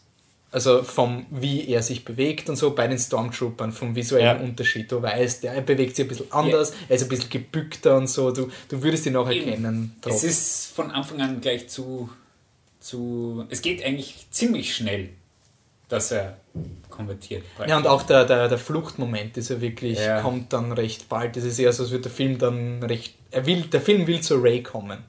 Und deswegen muss der, diese Konvertierung vom, vom Finn jetzt halt recht schnell passieren. Aber ich finde, find, es passt trotzdem, weil du hast einen Charakter, der quasi zum ersten Mal in ein Kriegsgebiet kommt und dann dort runtergeworfen wird und dann steht er da und dann schaut er auf einmal zu, wie Menschen erschossen werden ja. und dann wird von ihm verlangt, dass er, dass er Ding sind und dann sagt er, das habe ich mir irgendwie anders vorgestellt, beziehungsweise das war nicht das, was ich gedacht habe, wofür die Ja, es- First Order wäre. Und Es dann ist gut, dass das entscheidet er sich. Ich meine, dass das schnell passiert, ja, Das ist, wenn, wenn er enlistet hätte oder so, wenn er halt irgendwie. Aber er wurde ja gegen seinen Willen. gegen seinen Willen reingebracht. Also hätte er vielleicht vorher schon Zeit haben. Ja, Okay, aber, wenn, wenn er, aber wenn er so, wenn er wirklich gebrainwashed wurde, ist die Frage, die werden ja nicht sagen, und dann wirst du Zivilisten umbringen, das ist alles okay, sondern die werden halt sagen, wir sind die, die die Ordnung herstellen Ja, müssen. stimmt. Das ist, sie Ja, werden, meine, davon hätte ich mir halt wirklich mehr erwartet. Also sie es geben halt, ja gut, das passiert halt im Off, aber wir reden oft drüber, was in dem Buch steht, was du gelesen hast. Das habe ich nur gelesen, damit ich wissen will, was die Ideen dahinter sind. Also ich, wenn ich das Buch referenziere, dann ist Ja. es nicht, um den Film aufzuwerten, sondern eher, weil der Film so vage ist. Und das ist für mich auch ein großer Kritikpunkt. Wir können Aber für mich war das, für mich war das einfach so, dass, dass wie er zum ersten Mal mit der echten Arbeit der Stormtrooper bzw. der echten Arbeit der First Order konfrontiert worden ist, Ja. widerspricht das so sehr mit seinem Brainwashen. Und das, und das, dass, er- dass er da quasi rausspringt und dann mitkriegt, du Scheiße, ich muss da weg. Und das wahrscheinlich, weil er force sensitive ist, bla bla bla bla bla. Aber Mir hat es auf jeden Fall gefallen, dass er Schwächen hat. Er, ist, Ja. er kann eigentlich nicht wirklich irgendwas besonders gut, wie du schon gesagt hast. Aber das hat ihn eigentlich auch sympathisch gemacht. das Also, Einzige, was ein bisschen komisch war, war dieser Konflikt mit, dass er lügt. Das war ein bisschen so, ähm, dass er die Ray anlügt. Dass er ein Resistance Fighter ist. Das war bisschen Ja. so. Das ein Einzige, bisschen, was das es war ein bisschen Kindergarten. Ja, das Einzige, aber- was das gerettet hat, ist halt, dass es kein, das nennt man Liars Reveal, also diesen Avatar-Moment. So, you are not one of the people you betrayed us, dass das eben nicht war. Aber dafür kriegt ein Film keine Punkte, dass er etwas anteasert, was ich nicht mag und dann nicht macht, ist halt jetzt kein Achievement. Aber Ähm, es, es, es pa- würde es halt passt- wieder zu seinem Charakter passen, wenn man ihn so, so als diesen 13-jährigen Jungen Ja, ja, sieht, der zum ersten klar. Mal quasi freikommt und dann so ein Uh, nein. aber was mit ihm passiert, da habe ich eigentlich auch keine Antworten. Koma. deswegen habe ich das Buch gelesen. Ja. Nein, ich habe das Buch auch deswegen gelesen, damit ich ungefähr eine Idee habe, wie es weitergehen könnte. Und was im Buch thematisiert wird, was nicht im Film ist, aber was dann vielleicht im nächsten Teil kommt, ist, dass der Finn ist der erste Stormtrooper, der sich gegen den First Order auflehnt. Und dann wird eben aus der Sicht vom First Order beschrieben, dass er keine vorigen, also sagen sie auch im Film, er hat ja sagen sie, er keine hatte- History of irgendwas gehabt, keine Mental Illness, sie haben gesagt, und da wird eben beschrieben, wie der General Hux das durchschaut und er hofft einfach irgendwas zu finden, wo er aufmuckt, damit man sagen kann, der hat das schon früher gemacht, weil für den First Order ist es gruseliger, dass jeder Ja. sich auflehnen könnte. Also vielleicht wird der Finn so dieser Sklavenbefreiungscharakter, der so, oh, dass die, ouch, Nicht. sorry, tut mir leid, also das war jetzt nicht rassistisch, ich habe es wirklich nur von dem Ja. gemeint, dass da ein ganzes Volk Der unterjocht wird, Rebellionsführer. dass er sozusagen die Also- Stormtrooper konvertiert auf eine Art Rebellionsführer, aber ja. dass, dass er dorthin geht und was die Ewoks in die Rückkehr-Ritter waren, sind jetzt die Sturmtruppen. Dass sozusagen die Sturmtruppen. Der Jesus der anfangen- First Order. Gut. ja, sorry, das war wirklich nur Aber wenn er dann, aber ist er, wird Das er dann nicht auch zu schnell zu gut? Das weiß ich nicht. Also vielleicht. Also wenn da, sollte das sein Arc sein, dann ist er dann relativ schnell auch so, so der unglaublich Gute, der jetzt alle bösen Soldaten befreit von er, ihrem Drang. er kann es halt immer auf seine Art machen, dass er der Average Joe ist. So ist der, ich, ich habe ja auch nichts Besonderes, ich bin auch nichts Besonderes, so, so Lego-Movie-mäßig. Er hat nichts Besonderes und das macht ihn besonders oder irgendwie so. Das klingt übrigens alles sehr wahrscheinlich. Dass Ja. man andere Leute auch befreien möchte. Das, Aber ich meine, das, muss man ein, das muss man einfach akzeptieren, dass man da keine hochkomplexen Situationen kriegt und, und so, so Glimpses kriegt, wo man dann hineininterpretieren kann, wenn man will, wie wir das beim, beim Kylo Ren machen, sondern sie deuten die komplizierten Sachen an und sonst erzählen sie eine sehr einfache Ja, ich glaube, die Geschichte. Story aber wird das sehr muss man, bleiben. muss man akzeptieren bei einem Film, der so viel kostet und der so viele Menschen erreichen will. Das ist, du wirst kein, kein kompliziertes äh, Charakterdrama Dark kriegen. Dark Knight. Das ist, trotzdem noch eine. Ja, ist eh klar. Nein, ich weiß schon, ich weiß schon. Ähm, gut. Von einem inkompetenten Charakter zu einem ultrakompetenten Charakter, Poe Dameron. er ist der Ultra-Pro des Films. Aber ich muss schon sagen, diese Szene, wo der Finn und der Poe Dameron sich dann umarmen, die hat für mich wirklich funktioniert. Ja, das war einfach schon. eine nette Szene. So zwei Leute, die freuen sich, dass sie sich sehen und hey, und umarmen sie Vor allem, sich. er hat so. gleich gewusst, welcher X-Wing-Fighter seiner ist, weil er gleich hingelaufen ist, obwohl. Na, bei der, bei der BB-8-Team. Er, er wollte ja dem, er wollte ihm ja gratulieren, weil er den orangen Fighter gesehen hat. Also der Finn sieht ja diesen orangen Fighter und sagt, that's one hell of a pilot. Ja. Und ich glaube, er will einfach wissen, wer der Pilot ist, der da so Okay. gut geflogen ist. Aber ich bin beeindruckt, dass sie den Poe Dameron so, also ich, er, ist, er ist cool, ultra cool. Ja. Aber ich habe ihn, ich hab ihn cool gefunden. Es war, Nein, kein, es war kein Star-Lord cool. Also es ist am Anfang vom Film wieder den Kylo Ren so ein bisschen so Guardians of the Galaxy Style, so who talks first, you talk first, I can't understand you. Das war mir ein bisschen, da habe ich wirklich so, ui, oh shit, das könnte ein bisschen in die Hose gehen. Aber nachher, er zeigt, warum er ein kompetenter Flieger ist. Und ich finde halt seine Interaktion mit Finn eigentlich recht. Ja, und das sympathisch. eh schon was gemacht. was ich immer schade finde, aber, aber ja, auch der Moment, wo sie sich dann umarmen und sowas. Wir haben uns schon einmal gesehen, ja, wir haben uns schon einmal gesehen, komm her. Best Buddies forever. weil ist voll okay. 10 Und Minuten behalten an der Jacke, weil wir sind zusammen abgestürzt. Ich dachte, du bist tot. Ja, das Drehbuch hat mich irgendwie gerettet, weil es war uns egal. Aber, aber deine Jacke, ja, die haben wir braucht, damit dein Charakter ein markantes Merkmal hat. Und deswegen habe ich sie verloren. Das passt schon, sei happy. Das- ja, aber, aber ja, er hat funktioniert. Er ist halt, ist halt der, der Mexikaner, der mit Family, komm her, wenn wir schon rassistisch sind. Nein. ah, Es ist der unabsichtlich rassistische Star Wars ah, Podcast. nein, ich hoffe einfach, dass er mehr zum Tun kriegt, weil der Schauspieler einfach so unglaublich gut ist. Man erkennt ihn nie. Also mittlerweile erkenne ich langsam Oscar Isaacs, aber ich habe vorher seine Liste gesehen mit seinen 10 Besten und mir so, der war in Drive? Was? Ich meine, in, in, in Ex Er war der Boyfriend. ja. Genau. In Ex Machina habe ich ihn erkannt, weil ich gewusst habe, dass das der Typ aus Star Wars ist, sonst hätte ich ihn auch nicht erkannt. Aber ja, Aber er kann erstaunlich sympathisch sein in dem Film nach Ex Machina. Ich meine, das war wirklich. ich habe ihn auch in Ex Machina eigentlich recht. Echt? Er war schon. Er war ein Arschloch, aber ich habe ihn als Schauspieler Arschloch. lustig gefunden. Ja. Nein, der, der Typ ist ein Wahnsinn. Deshalb hoffe ich, dass er. Weil mit jedem anderen, ich bin mir nicht sicher, ob ein anderer Schauspieler das in der kurzen Zeit so hinkriegt hätte, dass du dich dann trotzdem, dass du einfach hoffst, dass der Charakter mehr zum Tun kriegt. Weil wenn wir es jetzt, wenn wir es jetzt vergleichen mit, mit der Jupiter Nyong'o, die ist mir eher wurscht. Ich meine, ich hoffe, dass sie nochmal kommt, einfach nur weil, weil sonst, sonst, sonst wäre es ganz dünn gewesen, was sie macht oder was, was sie zu tun bekommt. Die Schuld liegt ja nicht bei ihr. Aber von ihm will ich wirklich, dass der mehr zum Tun kriegt. Ich hoffe halt, dass ich die, die, das kleine rote Maxwell nochmal sehe, aber von ihm will ich wirklich, dass er, dass er ein Teil vom Trio wird, der tatkräftig mithilft. Ja. Ähm, dann noch kurz zu Pose Roboter, BB-8. So ein süßes Viech. Unglaublich. Das ist das Welpen unter den Druiden. Wobei, man muss ja sagen, der Hund ist ja eher der R2D2, oder? Der traurig ist und sich abschaltet, weil sein Herrchen nicht mehr da ist. Es ist sind, so dieses es sind beide R2D2. Hunde. Es sind, es sind beide, die halt, also sein Herumgerolle und sein, das ist einfach, Aber er hat auch was von einer Katze. Er schnurrt wie eine Katze. Er schnurrt. Er hat diese eine Szene, wo die Ray sagt, geh weg. Ja, und dann, das dann hüpft er so vor und hinten und macht so grrr, grrr, grrr, oder Ja. irgendwie sowas. Also das ist vom Sounddesign sehr cool. Und ist so übertrieben. es ist unglaublich übertrieben, es funktioniert einfach so, ich bin in dem blöden Kino gesessen und jedes Mal, wenn das da war, wollte ich einfach nur gerade schauen, oh, ich weiß nicht, rufen. ein bisschen über die Grenze hinaus. Aber ich finde ihn trotzdem cool, eh klar. Ja, ich meine, er hat dann, er hat dann wieder so, so ein bisschen R2D2 Prequel-Ding gehabt, wo er auf einmal alles aufmacht und alles rausschießen kann, was er will.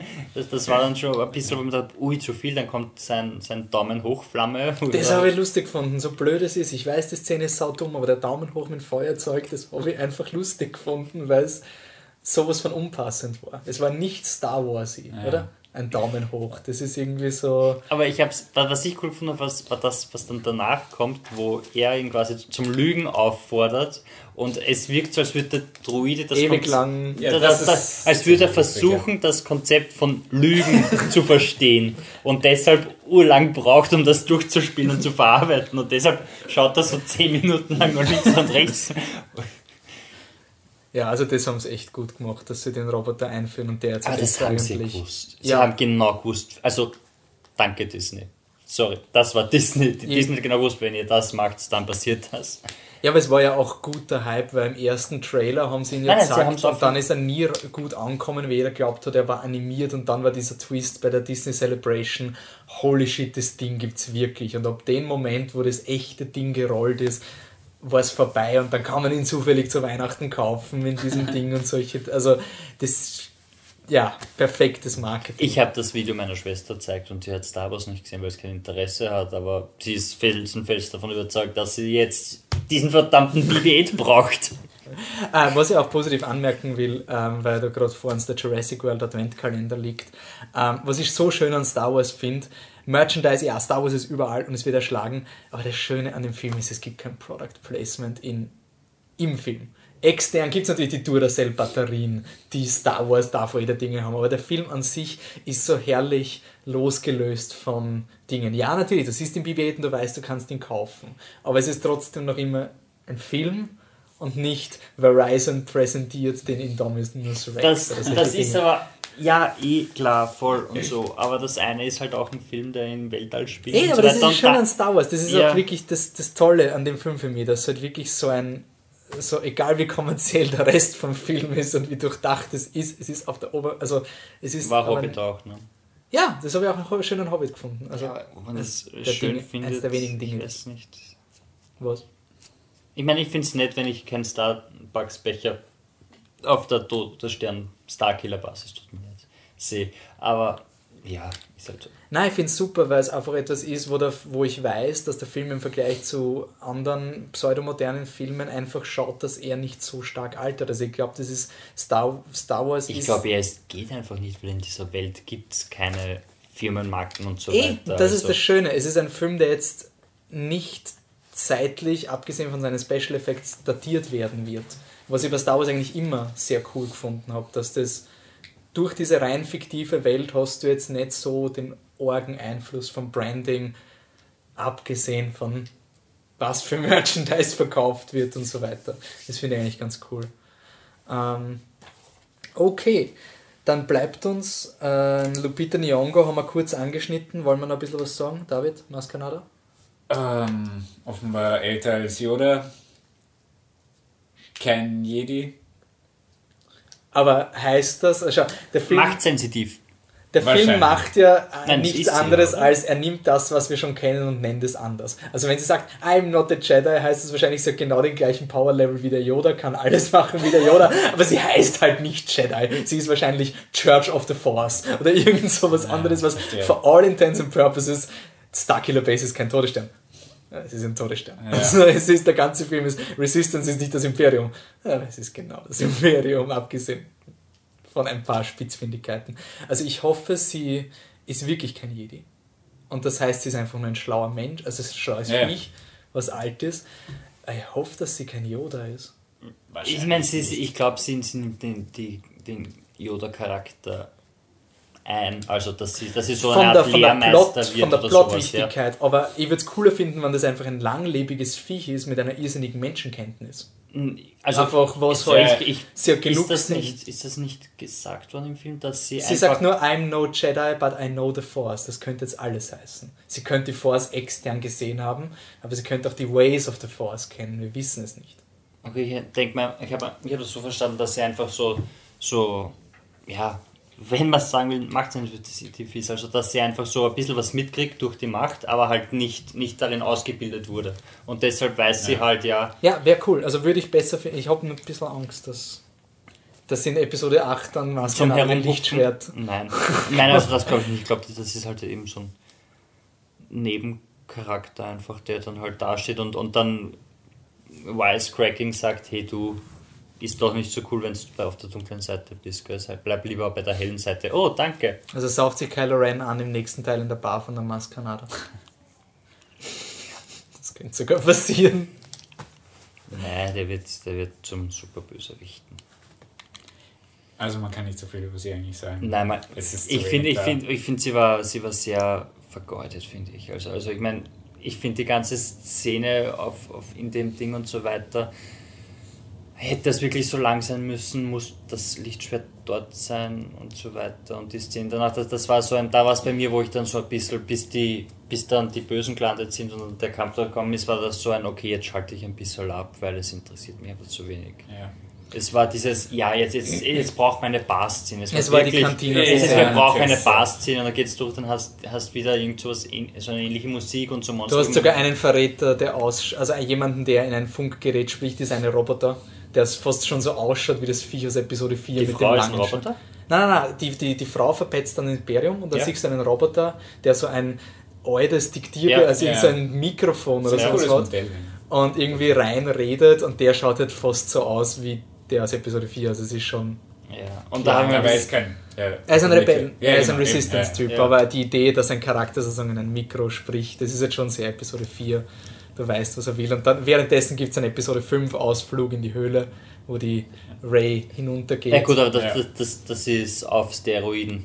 Ja, ist Höhle auf Steroiden, weil da, in Episode 5 habe ich mich einfach nicht auskannt, wie ich klein war und das gesehen habe. Aber bei dem war es ja wirklich. Und was, was sieht sie jetzt genau? Sind, sind das einfach Eindrücke, die Ui, sie, von so der, tief gehen? die sie von der Macht Machen ist? Oder ist das ihre Vorstellung? Also man ist das sieht die, den Gang Nein, ist das die. Zukunft? Nein, es sieht, Nein, das ist eine Was sieht Mischung aus. sie sieht ihre eigene Vergangenheit, das wissen wir. Sie Ja, sieht sie, sich sie, selbst sie, als sie, Kind. sie, Ja. selbst. Sie Das sieht den erkennen wir an der Frisur. Sie sieht den Korridor in der Wolkenstadt, Ja.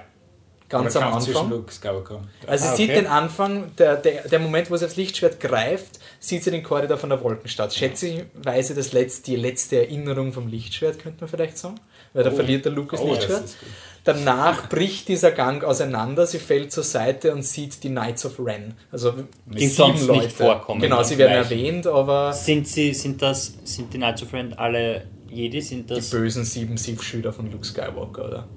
Das, das hätte ich mir gedacht, so, dass der Ich meine, Kylo- interessanterweise hält nur Kylo Ren ein Lichtschwert, Ja. also und die anderen haben andere Waffen. Das weiß ich aber nur aus dem Trailer, weil ich habe den Trailer vorher schon Ja, eben. angeschaut, also im Film. Dann kommt die Hand.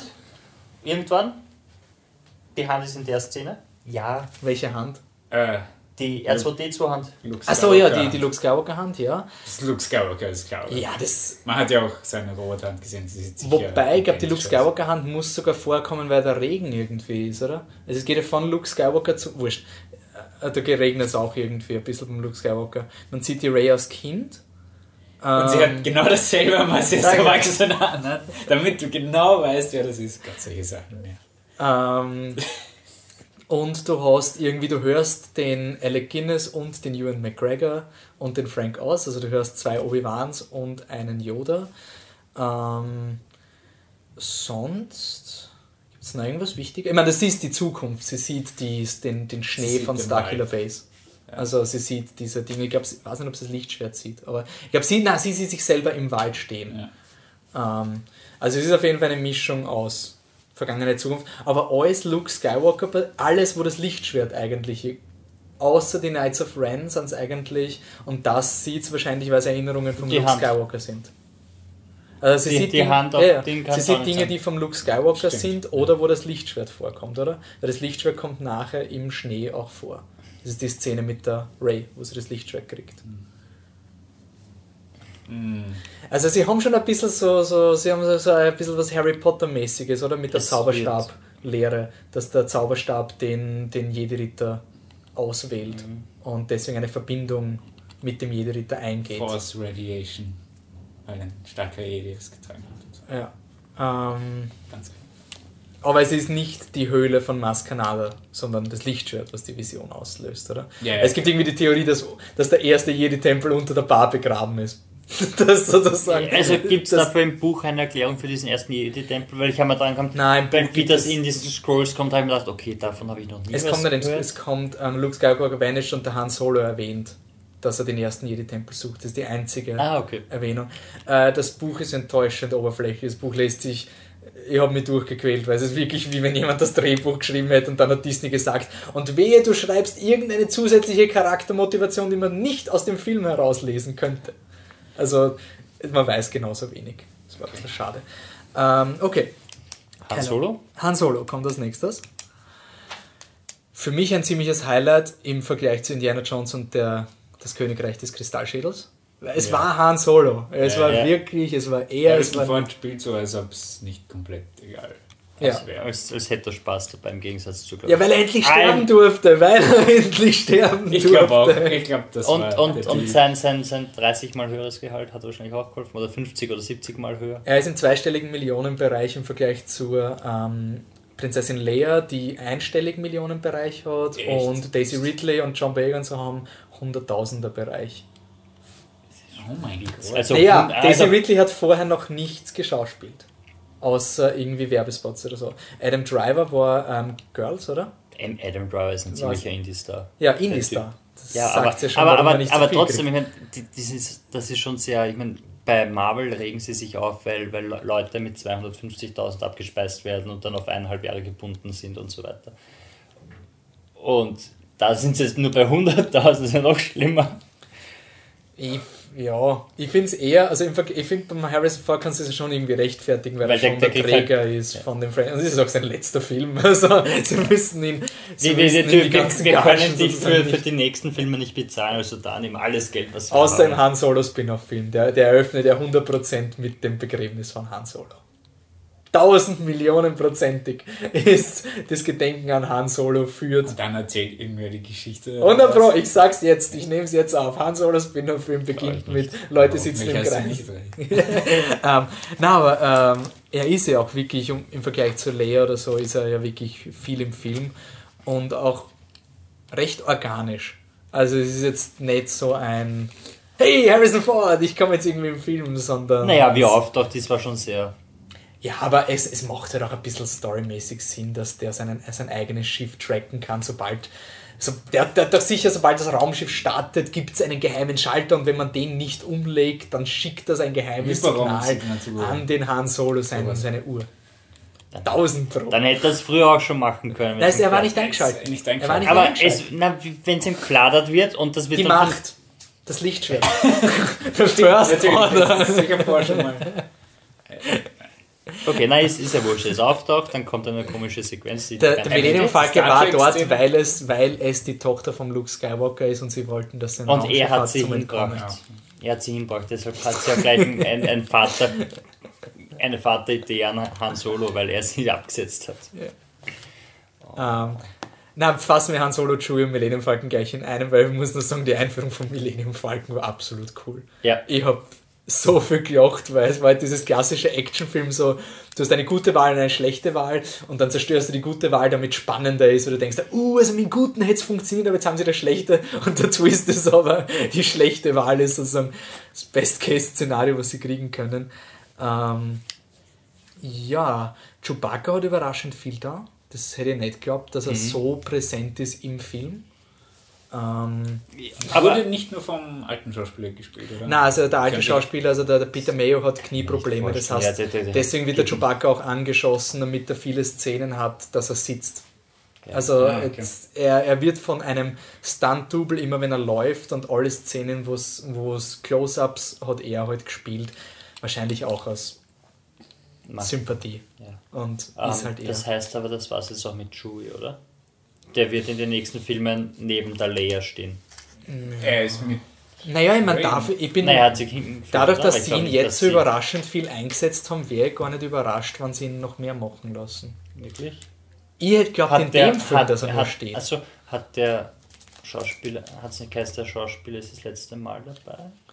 Ja, aber du, ach so, so man, ich weiß nicht, ob es das letzte Mal, aber ich glaube, es war ziemlich anstrengend für ihn. Also es Nein, ist würde mich nicht wundern, wenn, ist gesundheitlich sicher nicht gut. ähm, Einen der, anderen Casten. Ist leichter als andere Charaktere. ja, unser- unser auf Freund- jeden Fall auf jeden Fall so im Großen. ne? unser Freund der Bernhard hat eine ziemlich coole Anmerkung gehabt. Es ist ziemlich gemein, dass der Chewie am Ende vom Film nur der Co-Pilot ist. Ja, Und dass die das Ray nicht nicht der. Co-Pilot Ja. ist. Eigentlich so, es ist ziemlich gemein, dass der Chewie nur Co-Pilot sein darf. Was ich, was ich viel gemeiner finde, ist, der Chewie steigt aus und die Lea geht an ihm vorbei, um das Ja. Mädchen zu umarmen, das sie noch nie gesehen Ja. hat. Das finde ich, das finde ich. Einfach dran vorbei. Wirklich, der Chewie geht so und ich denke mir nur einfach nur, wie, was für ein schlechter Mensch ist sie eigentlich? Wie böse kann man Schau, sein? es ist so wie Alderan. Eigentlich müsste die Lea, um die Lea müsste sich gekümmert werden, aber alle scheißen sich um den Luke, weil er den alten Pensionisten verloren hat. Die Ray hat den Han Solo für 10 Minuten gekannt und den Chewie für 40 Jahre.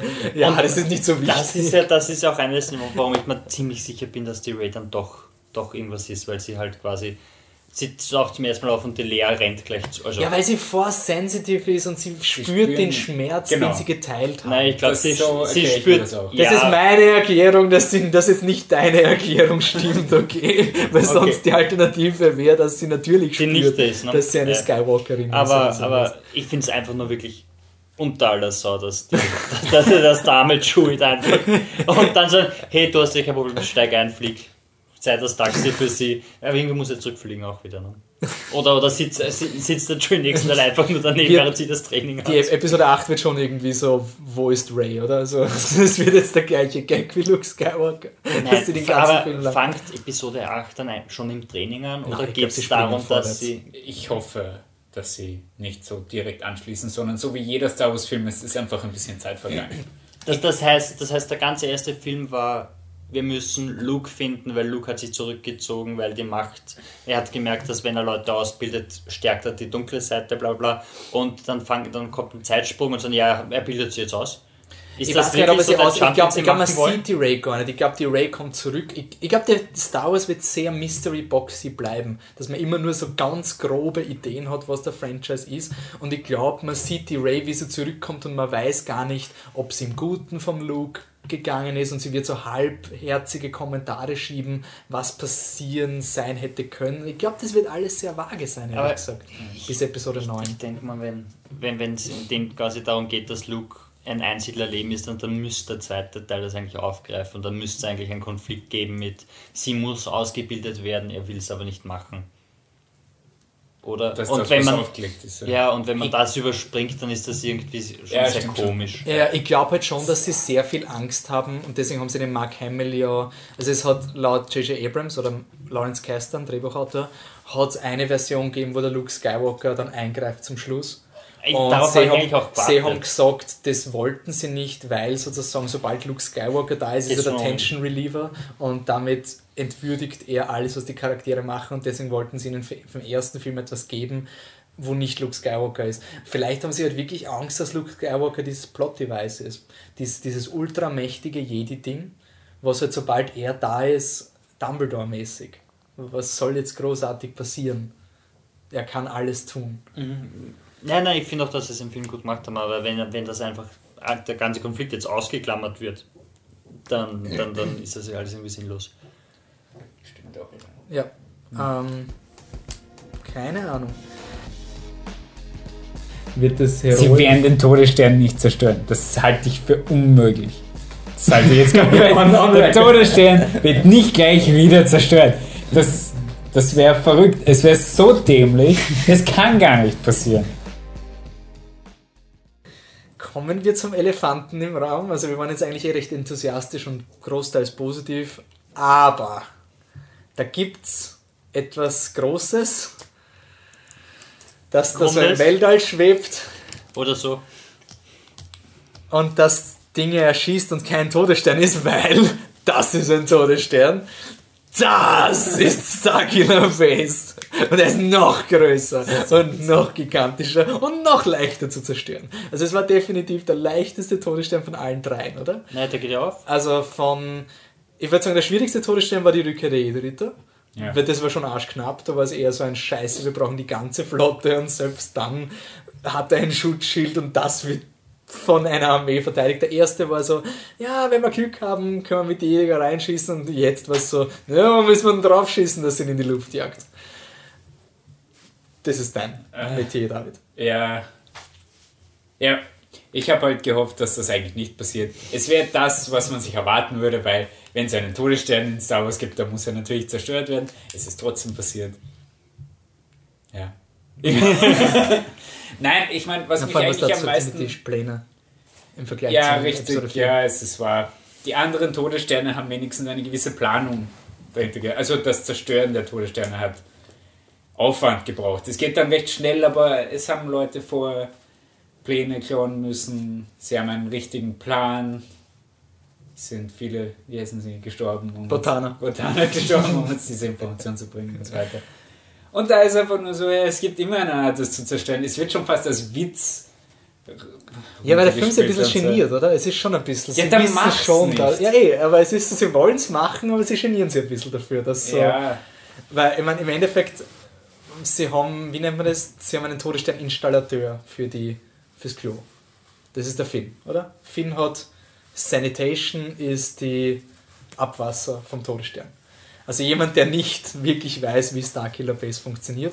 Und dann können wir auch schon Captain Phasma einbinden. Das war sehr plump.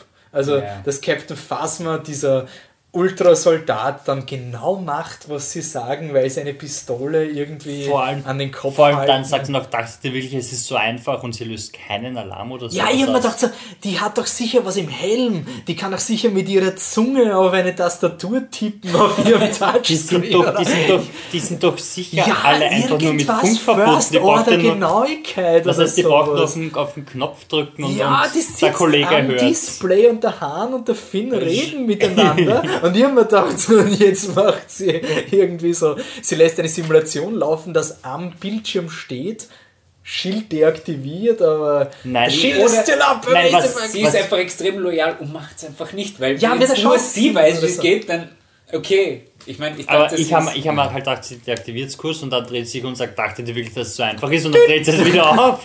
Und dann, nein, ist jetzt gemacht. Okay. Das, das war komisch. Also Captain Phasma ist auch, ähm, Ja, die wird der neue Boba Fett, oder? ja, was sie macht. Die wird, ja, aber der Boba Fett hat ihm, ja, von mir ist auch nicht wirklich was gemacht. Na, was mein Problem mit Captain Phasma ist, es macht den First Order so klein, weil ähm, wenn es nur, wenn's nur der Captain vom Finn seiner Squad wäre, hätte ich es ja okay gefunden. Aber dann steht der First Order und der Captain Phasma steht genau in den Reihen der Hauptoffiziere neben vier anderen Leuten. Also es impliziert, dass sie ein Viertel oder ein Fünftel der Kommandoautorität des gesamten First Order Basis ist. Und dass genau die, die Verantwortliche für den Finn ist, habe ich halt so ein bisschen so... Nein, sie, war sie, ist sie die einzige in, in Stormtrooper-Uniform? Ich glaube, sie ist wahrscheinlich... Dann ist sie für die Stormtrooper zuständig, Eh, dann aber du dass, sich die um den Finn kümmert, war halt dann hat das Universum so klein gemacht. aber ich glaube, das, Das ist doch die Idee von, von First Order, dass es klein ist, oder? Das ist eine, eine Starkiller Base. Es ist riesig. ja, das ist großer ein, Kritikpunkt, nichts, großer oder? Kritikpunkt Ja. an J.J. Abrams Universum. Wir haben keine Ahnung von irgendwas. Wir wissen nicht, wie viele Planeten der First Order hat, ob das jetzt nur eine Basis ist, wo der gesamte First Order ist, ob die Galaxis zweigeteilt ist zwischen First Order und Galactic Republic. Ich weiß, dass die Prequels sehr kritisiert worden sind wegen zu viel Exposition. Aber dieser Film hat zu wenig Exposition gehabt. Es war wirklich so First Order und es gibt einen Galactic Senate und, und sie wollten halt dieses Gefühl von Episode 4, Ja. dass der Tarkin reinkommt und sagt, The Imperial Senate does no longer concern us und du weißt nicht, was der Imperial Senate ist. Aber in einem siebten Film einer Du weißt Film wenigstens, dass das Imperium überall ist. Oder? ja. Und dass der, Also- dass, ich finde, in einem siebten Film ist das halt schon ein bisschen, das hatscht ein bisschen. Also sie wollen einerseits genauso wie eine neue Hoffnung sein, aber gleichzeitig sind sie halt extrem vage und gehen nicht das Universum ein und das habe ich schade gefunden. Ich meine, vielleicht, vielleicht war das auch gut so, um jegliche Verbindung zur realen Welt irgendwie nicht aufzuzeigen. Wenn du jetzt wirklich so eine Geschichte hast von First Order, es ist so quasi so eine, so eine Gruppe, die aggressiv daran arbeitet, das Imperium zurückzuerobern und so weiter, das ist dann halt auch ein bisschen ISig. Ne? Das- dass, man halt versucht, lassen wir es so vage wie möglich, damit wir, damit wir schön in unserer Fantasiewelt bleiben und, und es reicht vorerst zu wissen, Gut, böse, ein Planet, bla bla ich, so, bla. find, ich cool. Ich finde auch die Idee, also ich versuche das jetzt mit meiner Fanboy-Welt irgendwie zu argumentieren. Weil natürlich hätte ich einen Todesstern scheiße gefunden, weil es jetzt Star Wars ist, muss ich natürlich rechtfertigen mit meinem Selbstwertgefühl, damit ich nicht weine in der Ecke. Ähm, und jetzt ist halt die Idee, dass wir haben 70er Jahre ähm, Star Wars, da war sozusagen der Todesstern der Inbegriff einer Supermacht. Also sie waren so mächtig, dass der Todesstern der Inbegriff des, der Machtdemonstration ist.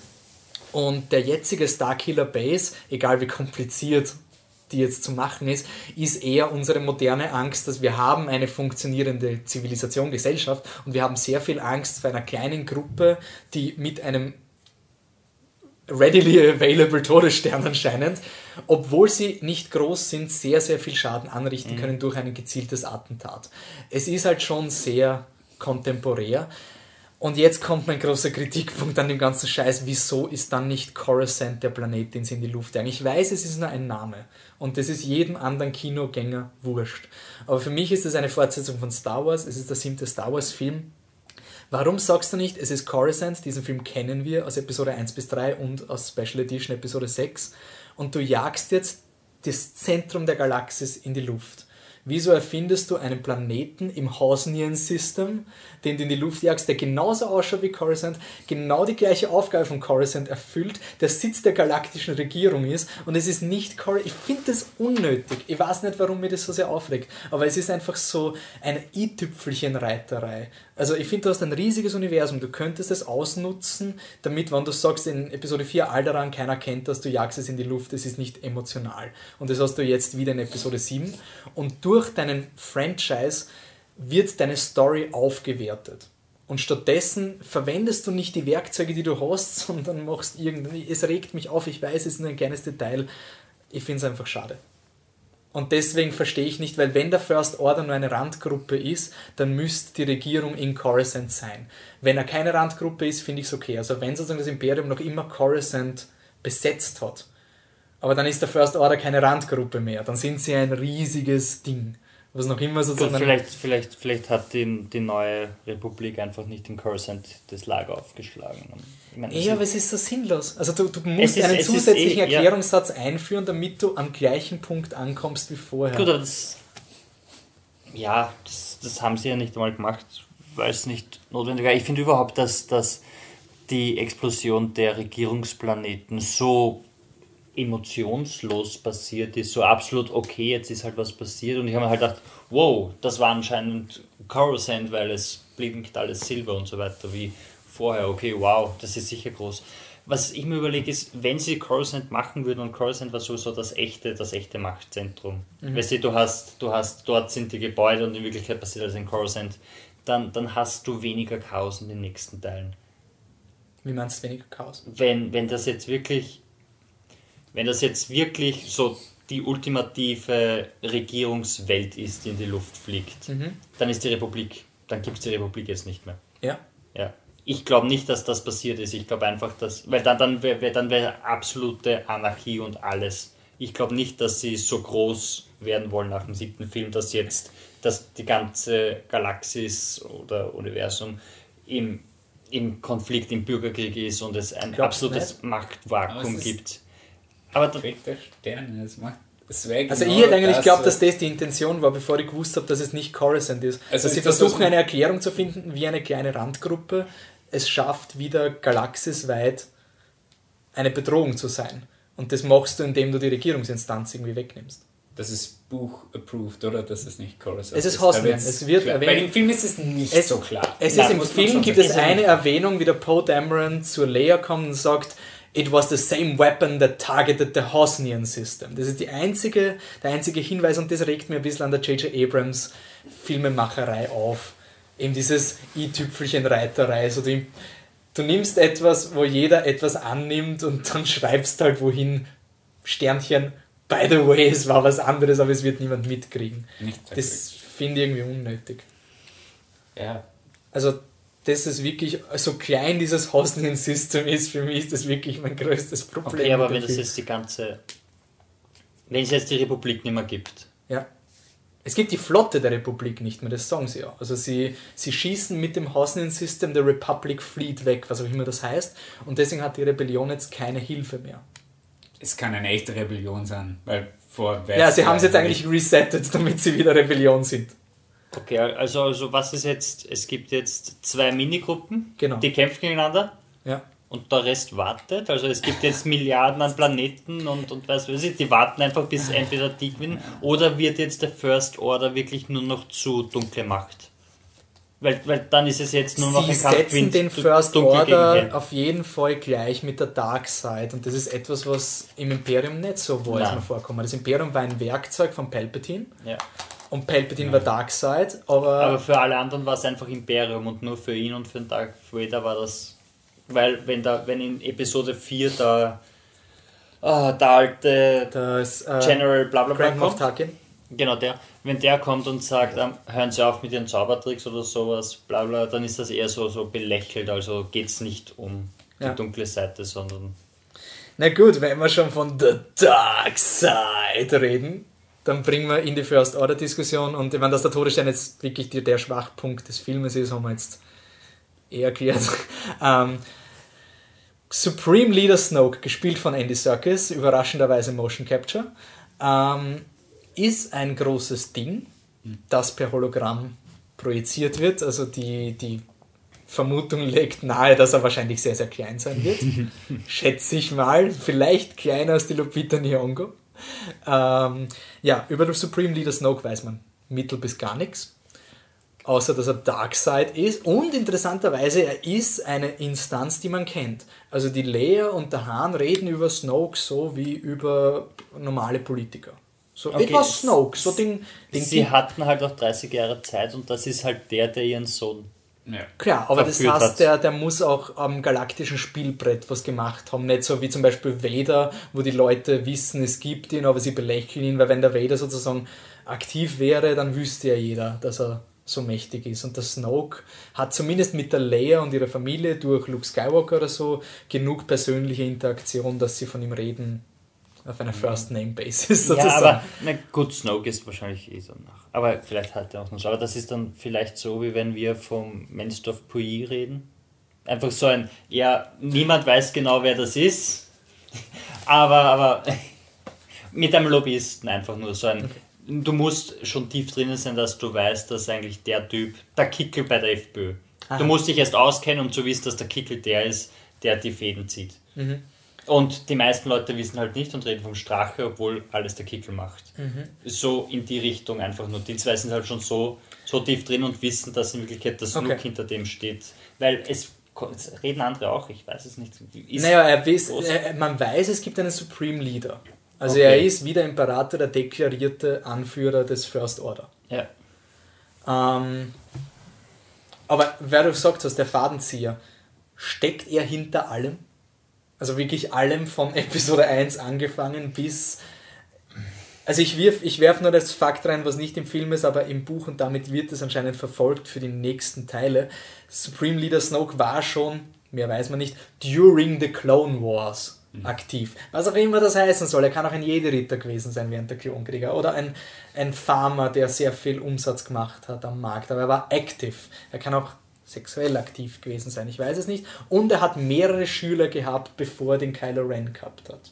Mehrere. Er sagt, none of my previous pupils was so strong oder irgend sowas.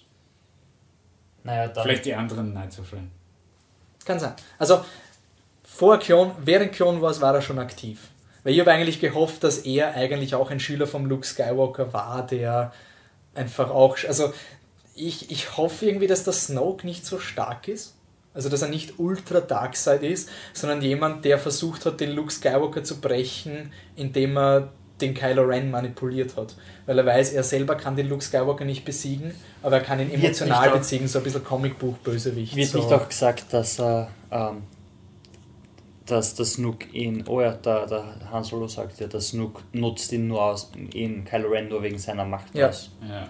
Also ich glaube, dass der Kylo Ren, weil er Skywalker ist und damit genetisch besser, wie, wie Midi-Chlorianer Count und so, ähm, dass der Snoke irgendwie so versucht, den, den Luke Skywalker-Kampf unfähig zu machen, weil er selber im Zauberer von Osten. Also ich hoffe, er ist nicht so stark wie der Imperator. Ich hoffe, dass es wirklich so ein, ein kümmerlicher Zeck ist, der einfach versucht, aufgrund der Kompetenzen. Aber wenn er, wenn er dieser, dieser Blablabla ist, der den Tod bezwungen hat, von dem der Imperator Also erklären wir's redet, nur. muss das, Der ähm, Darth Plagueis, der ehemalige ähm, Lehrmeister, Lehrmeister vom vom Imperator, war anscheinend so stark, dass er den, den Tod bezogen hat, wenn das stimmt, was der Imperator erzählt. Wie sehr wollen wir jetzt in Jedi und Sith? Wollen wir, wollen, wollen wir gar nicht, lassen wir das kurz aus. Ähm, was Doch, ich, wollen wir. ähm, nein, ähm, was, was mich an, an Snook so stört, ist alles. Er kommt aus ich nichts, mag ihn, das stört äh, ich mag ihn überhaupt nicht, ich finde ihn sogar noch schlechter als den Nyong, also als den Nyongo-Charakter, weil, Ja, weitaus. weil er ist einfach da. Was mich stört, ist, dass er so so schier böse wie der ist. Also er hat eine fette Narbe, die sein, sein, sein, Gesicht Kopf, sein, sein Kopf auch irgendwie unförmig machen und alles, es schaut ultra computeranimiert aus, Ja. was man Oh, ja, es liegt ja nur daran, weil seine. Er schaut aus wie Thanos, oder? Ja, also er ist äh, Wirklich? Findest Nein, nein, im Sinne von Nein, wie er präsentiert wird. Ein Also, großes ja, Ding, was mich, mich, mich auf einem riesigen Ja. Sessel sitzt. Und alles, was, was irgendwie interessant an, an, an Character Design ist, ist, dass sein Hals so einen Knick drinnen hat, was total wurscht ist. Was? Man sieht ihn einmal so einen, über seine Schulter und sein Hals geht so nach vor und dann geht so, so nach oben. rechtwinkig. Also Ja, und dann sitzt der Kopf drauf. Das ist alles, was ich Das nicht klar. Ja, das war ein kurzer Shot, wo ich gedacht habe, ah, okay, dafür. Weil der Wolfi hat, ich glaube, ihr habt im vorigen Podcast über den Circus geredet und habt gesagt, dass, dass, er, dass sein Design so ausgefallen ist. Ja, also er Ja. hat gesagt, es ist so asymmetrisch und man kann es schwer ohne Motion Capture machen. Was ehrlich gesagt, bei diesen ganzen nein. Tricks wäre es nicht möglich gewesen, in Andy Serkis zu filmen und reinzuschneiden. Also Ja. vom Prakt weißt du, Episode 7 praktische Effekte bis zum tausendsten Mal. Ich könnte mir vorstellen, dass man das mit Make-up und wir filmen ihn und machen ihn dann nachher größer, indem wir ihn freistellen und rein hätten wir es auch. Also ich habe das Motion Capture im Film generell nicht wirklich überzeugend gefunden im Vergleich zu Planet Hm, Ich der finde aber, die so. Nyong'o, wenn du, wie es diese Close-Ups gegeben hat, hat schon sehr gut ausgeschaut bei ihr. Ja, aber es war schon CGI gut. Es war echt nicht so dieses Ich verliere mich. Vielleicht halt, weil der Rest so authentisch set war. Ja. Vielleicht war das irgendwie das Ich weiß nicht, ich habe ihn Snook einfach wirklich scheiße gefunden, weil er, er schaut scheiße aus, er, er wirkt nicht interessant und, und es ist halt dumm. Wie ich ähm, beim ersten Mal, ich habe ich hab nicht checkt, dass das eine, ein, ein Hologramm war. Naja, soll man auch nicht. Ja klar, ich habe wirklich gedacht, wow, das wäre jetzt schon sehr lustig. Weil ich habe mir einfach einen Laserkampf-Battle vorgestellt zwischen ihm und einem anderen. Das wird, das wird kompliziert zum Filmen und dann hat es gefilmt, aber sage ich so, okay, gut. Aber Ich ja. meine, es gibt derzeit für mich drei Möglichkeiten, vier, wenn man sagt, irgendein, irgendein Typ, und das wird nie passieren im Star Wars-Universum, das wäre eine Möglichkeit. Die zweite wäre Darth Plagueis, der den Tod besiegt. Ähm, Angeblich, darf ich noch kurz was dazu sagen? Ja. Zu Darth Plagueis. Ist irgendwie die Musik, die in dem, dieser Oh, ja. Chamber spielt, dieselbe Musik. von Palpatines Teaching aus. Also Ja. der Track, wo der Palpatine dem Anakin über den Darth Plagueis Erzählt erzählt. ist dieselbe Musik. Ja, Aber- ähnlich. Wenn er den Tod besiegt, dann ist das ja genau dasselbe wie bei äh, der, der den Jedis, oder? Dass er dann, Das ist mein Kritikpunkt. Also, wenn, wenn das der Fall ist, dann fände ich das sehr interessant, dass er quasi wirklich nur über die, diese Schwelle, dass er halt da ist als quasi als Geist und nur so kann er ihn, kann er ihn beeinflussen. Das fände ich Okay, interessant, als wäre er, hätte er sich manifestiert. ähm, und scheint wieder Wolf. Ja, das ist, nein, es ist, das ist auch irgendwie das, was Darth Plagueis dann noch irgendwie ein bisschen interessant macht, weil die originale Trilogie hat ja Obi-Wan löst sich auf, wird zu einem Geist und die Prequel-Trilogie etabliert, dass das eigentlich ein ziemliches Achievement in der Macht war und dass es eine Art heiliger Gral ist, dass du aufgehst in der Macht. Ähm, insofern wäre es thematisch sogar mit der gesamten Saga vereinbar, wenn er wieder zurückkommt. Mein großes Problem ist, dass die ich weiß jetzt nicht, wie sehr oft, na gut, das ist in Clone Wars vorkommen, also ist auch offiziell. Ähm, es war immer so, es ist immer der Unterschied zwischen Egoismus und Altruismus. Also der Obi-Wan sagt zum Darth Vader, wenn du mich schlägst, werde ich mächtiger, als du es dir vorstellen kannst. Und es ist irgendwie die Idee, dass ein Jedi stirbt und als, als Geist kannst du nichts tun, außer anderen Leuten helfen. Und das ist etwas extrem Selbstloses. Und das ist etwas, was die Sith nicht machen können. Weil für einen Sith ist es absolut wertlos, jemand anderen zu helfen. Und deswegen ist die Unsterblichkeit und der Force Ghost eigentlich etwas, was nur die helle Seite ist. Es ist etwas völlig Selbstloses. Die Unsterblichkeit der Sith, wie zum Beispiel beim Palpatine, basiert auf materiellen Anstrebungen. Du erhältst deinen eigenen Körper am Leben. Und das habe ich eigentlich immer ziemlich schön gefunden von der Star Wars Saga. Dass es zwei Arten der Unsterblichkeit gibt und dass es diesen selbstlosen Gedanken gibt. Und für mich wird das ein bisschen entwertet werden, wenn jetzt die Bösen können das auch machen. Und können auch sozusagen zurückkommen. Also für mich war es immer cool, dass, dass das die Schwäche der dunklen Seite ist. Du, du fixierst dich auf dich selber und damit ist es für dich unvorstellbar, dich aufzulösen und anderen zu helfen. Das wäre mein Kritikpunkt an dem Plagueis, dass er zurückkommt vom thematischen her. Es wäre halt einfach, es ist ein Power-Level, das für beide Seiten Aber erreichbar er, ist. ja, aber wenn er. Ja. Aber wenn er, wenn er ein Force Ghost ist und alles beherrscht dadurch, dann, dann ist es ja auch sehr egomäßig getrieben. Ne? Wenn er jetzt einen, einen, einen Körper quasi zu seinem Schüler macht und dann. Ja, das wäre dann mehr vampirmäßig, oder? Also das Naja. Force Ghost ist ja, Das ist auch nicht so positiv. Wenn man es irgendwie so rechtfertigt, dass es weiterhin materiell bleibt und dass er Naja, trotzdem sich selbst erhalten will. Naja, Also, er selbst Ich will nicht, dass er stirbt, sich zersetzt und dann zurückkommt, sondern dass es immer noch so etwas Parasitäres ist. Also ich fände es okay, wenn der Darth Plagueis gestorben ist, so irgendwie so halbtot, so, äh, und dann war er in so einer Sif-Concon-Stasis. Ja, na, bitte. mit, na, sorry. Na, Ich- da habe ich es lieber, wenn er tot ist und dann eben mal als, als Force Ghost zurückkommt und durch sein und, und versucht einfach Leute so zu beeinflussen, dass er zu, der Supreme Leader bleibt. Oder zum Supreme Leader wird. Und das hat er geschafft. Und deshalb, deshalb ist die mm, Ding so. Und, und er, sein, sein Nachteil ist, dass er halt nur noch dieser fucking Geist ist und deshalb braucht er einen Kylo Ren, weil er mächtig genug ist, um quasi sein, sein realer Arm zu sein. Und er will ihn Aber so beeinflussen, dass, dass er ihn als seinen Satz Körper verwenden kann. Obi-Wan nicht, wenn du mich schlägst, werde ich mächtiger werden, als du es dir vorstellen kannst. Warum?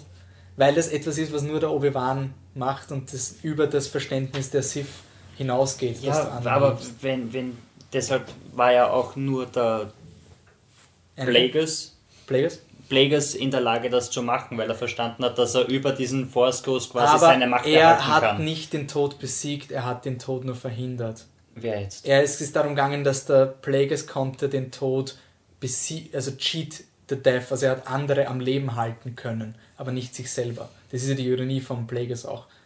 Dass er Okay. nicht gegen den Palpatine gefeit war, wie der Palpatine ihn vergiftet hat. Also, ich weiß nicht. Aber ich glaube, ich glaub, wir, wir zerbrechen uns zu viel Kopf drüber über einen Bösewicht. Ich glaube, also die zwei Dinge, die es wahrscheinlich sind, sind entweder er ist der Darkseid, die sich manifestiert, weil der Darkseid, und so kannst du deinen Franchise immer wieder rebooten, weil du hast immer eine neue Darkseid, oder, und das wäre für mich wirklich, das nehme ich jetzt auf, Worst-Case-Szenario, er ist ein Ancient Sith Lord, der so ultra böse ist und seit tausend Jahren in Stasis ist und wir haben ja gar nicht gewusst, wie schlimm der ist, weil er so ancient ist. Das ist für mich wirklich das absolute Worst-Case-Szenario, weil das ist einfach eine fingierte Seifenoper-Geschichte, die nichts mit der Haupthandlung zu tun hat. Also vom derzeitigen wäre ich pro Plagueis.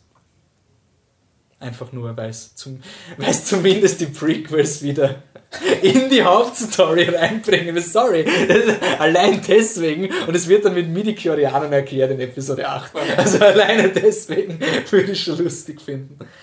Okay, Gut, dann haben wir die, haben wir es eigentlich abgehakt. Ausblick, ähm, so vom Filmtechnischen her, was, was ist Force Awakens? Wie wird Force Awakens Darf gesehen? ich vorher noch was Ja, sagen? Ähm, nämlich als speziellen Punkt die Referenzen Ja. in diesem Film. Das wollte ich jetzt sozusagen den gesamten Film jetzt sozusagen. Achso, ich dachte Ausblick. Nein, nein, also auch so wie der Film angekommen ist und so. Also jetzt weg von den Charakteren noch. Jetzt gehen wir einmal groß über den Red ganzen einfach. Film. Dann weiter. Neues Take. Okay. Ähm, Na, wir uncut. ja.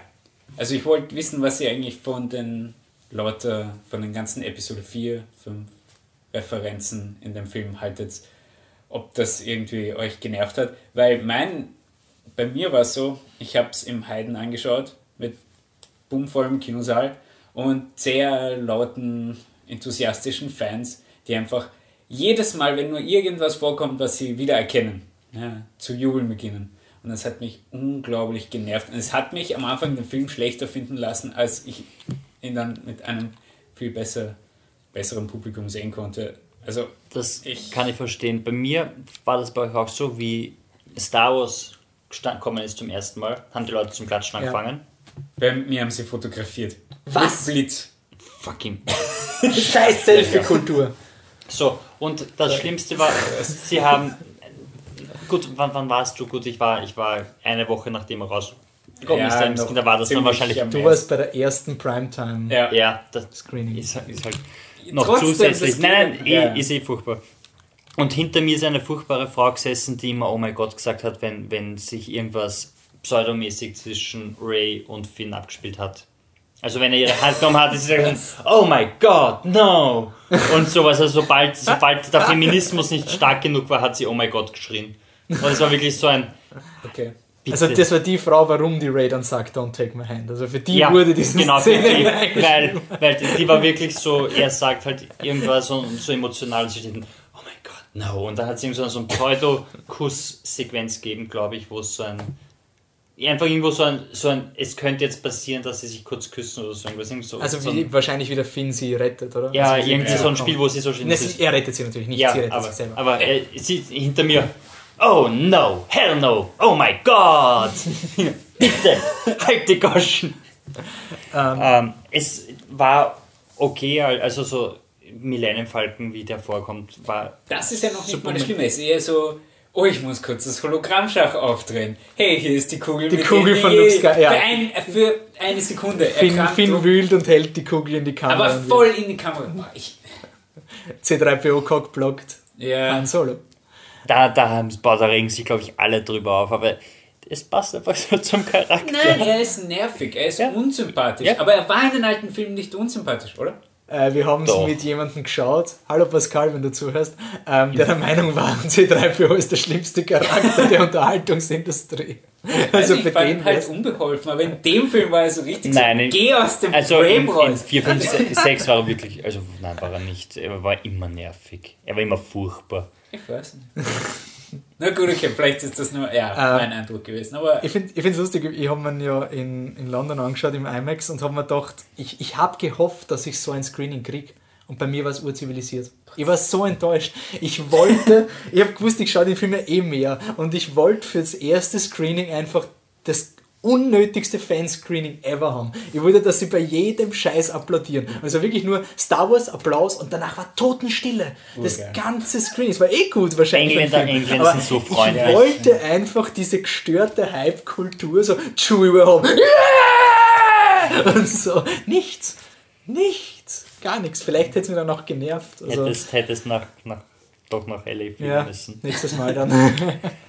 Aber die Referenz, und deswegen vielleicht haben die Referenzen waren mir dann recht wurscht. Manchmal, also was mir eben genervt hat, waren so Dinge, wann sie zu sehr Marvel waren mit, ja, where's the weak spot? There's always a weak spot, zwinkend. Er zwinkert ja in die Kamera, also die Kamera schaut ja den Han Solo an, so als Ja, würde er mit dir reden. oder Trash Compactor. Trash Compactor war sehr. Ähm, mir haben mehr die Modernisierungen gestört mit I'm in charge now, Captain Phasma, als die Referenzen. Und Ah, ich das war diese eine Szene, die war zwar scheiße, aber. Ja, die ganzen Finn-Szenen halt. Ähm, Was? Nein, ich habe das mit, mit, mit, mit dem Kopf habe ich lustig gefunden, das mit, mit The Force will do it. That's not how the Force works. ja, das sind Han Solo, aber die. Ja, I'm a resistant fighter. They all look like me.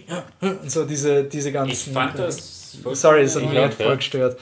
Ähm, ich hab's dann, die, die Referenzen an sich dann fa- fast schon wieder lustig gefunden, weil's, weil am Ende des Films draufgekommen bin, hey, sie machen wirklich die gesamte Trilogie in einem Film. Nee. Also wirklich so, so auf eine Art so, passiert das jetzt gerade wirklich? Also sie sind auf einem Todesstern, wo sie die Schilde senken müssen, damit die Flotte rechtzeitig angreifen kann und Gut, dass sie zum Weak Spot hin so einen Schacht gebaut haben, damit man auch noch reinfliegen kann.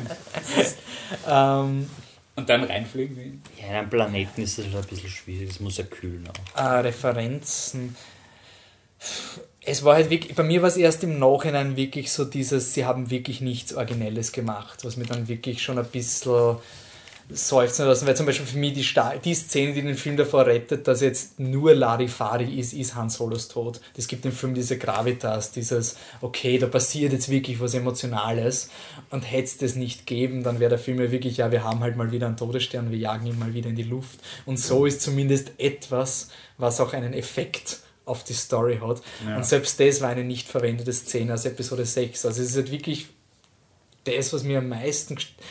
Es war halt wirklich ein Film, der in meinen Augen wäre niemals so gut an... Wenn George Lucas genau diesen Film gemacht hätte, 2000, der wäre nie so gut angekommen wie Force Awakens jetzt. 2000, glaubst Ne, we- an, wurscht, George Lucas kommt zurück, er macht nicht, Statt, statt er Episode macht 1? nicht die Prequels, und macht diesen, genau diesen Film Episode 7. Ich glaube nicht, dass der bin, so gut Bin ich mir nicht sicher, weil, weil der Hype war damals auch sehr, sehr Der groß. Hype war groß, aber dann die, die, das, was uns stört mit, er ist unoriginell, wird halt entkräftet durch, ja, aber es ist nicht die Prequels. Du hast diesen, Ja, ja, du vergibst ihm das, dass er extrem Standard ist, weil du wurdest ja so enttäuscht von diesen furchtbaren Prequels, die ja alles zerstört Mhm. haben. Dafür war der, war der George Lucas Hass nicht, nicht da vor den Prequels. Das heißt, Ich glaube trotzdem, dass die Enttäuschung über die Unoriginalität des Films viel stärker gewesen wäre, hätte es George Lucas selber gemacht. Und wer, weil zum Beispiel, sorry, 30 Jahre für Sie bauen einen neuen Todesstern. Ich meine, das ist handlungstechnisch ist der Film ja wirklich irrsinnig schwach ja, von was er uns bietet. Und Also Kylo Ren. außer Kylo Ren. Und das wäre halt wirklich dieses, dafür hast du 30 Jahre gewartet. Ich, ich glaube nicht, dass er so gut angekommen war. war das. Es kann sein. hypothetische zu- Diskussionen. Schwer zu entscheiden. Das, Aber er hat durchaus eben diese Schwächen. Auf jeden Fall, die Referenzen sind nicht so schlimm, wenn zumindest nicht Leute neben einem sitzen, die jedes Mal einen daran erinnern. Dass, oh, das ist eine Referenz, das ist das Ding aus aber dem ich alten hoffe Film. ich hoff jetzt einfach, dass es vorbei ist mit dem. ja, das hoffe ich auch. Und dass es jetzt einfach vorwärts geht. Und, und ich bin eigentlich auch guter Dinge, weil der nächste Film, der kommt, ist, ist ein, ein Pseudo-Kriegsdrama von Gareth Edwards. über das Stehlen der Todessternpläne. Und natürlich sind, ist, sind diese Filme noch kleiner und was anderes und man kann mehr Sachen ausprobieren als die Episodenfilme. Aber ich glaube schon, dass sie bei Episode 8 jetzt sich jetzt auf die neuen Charaktere absolut konzentrieren können und auch wirklich neue Sachen machen können.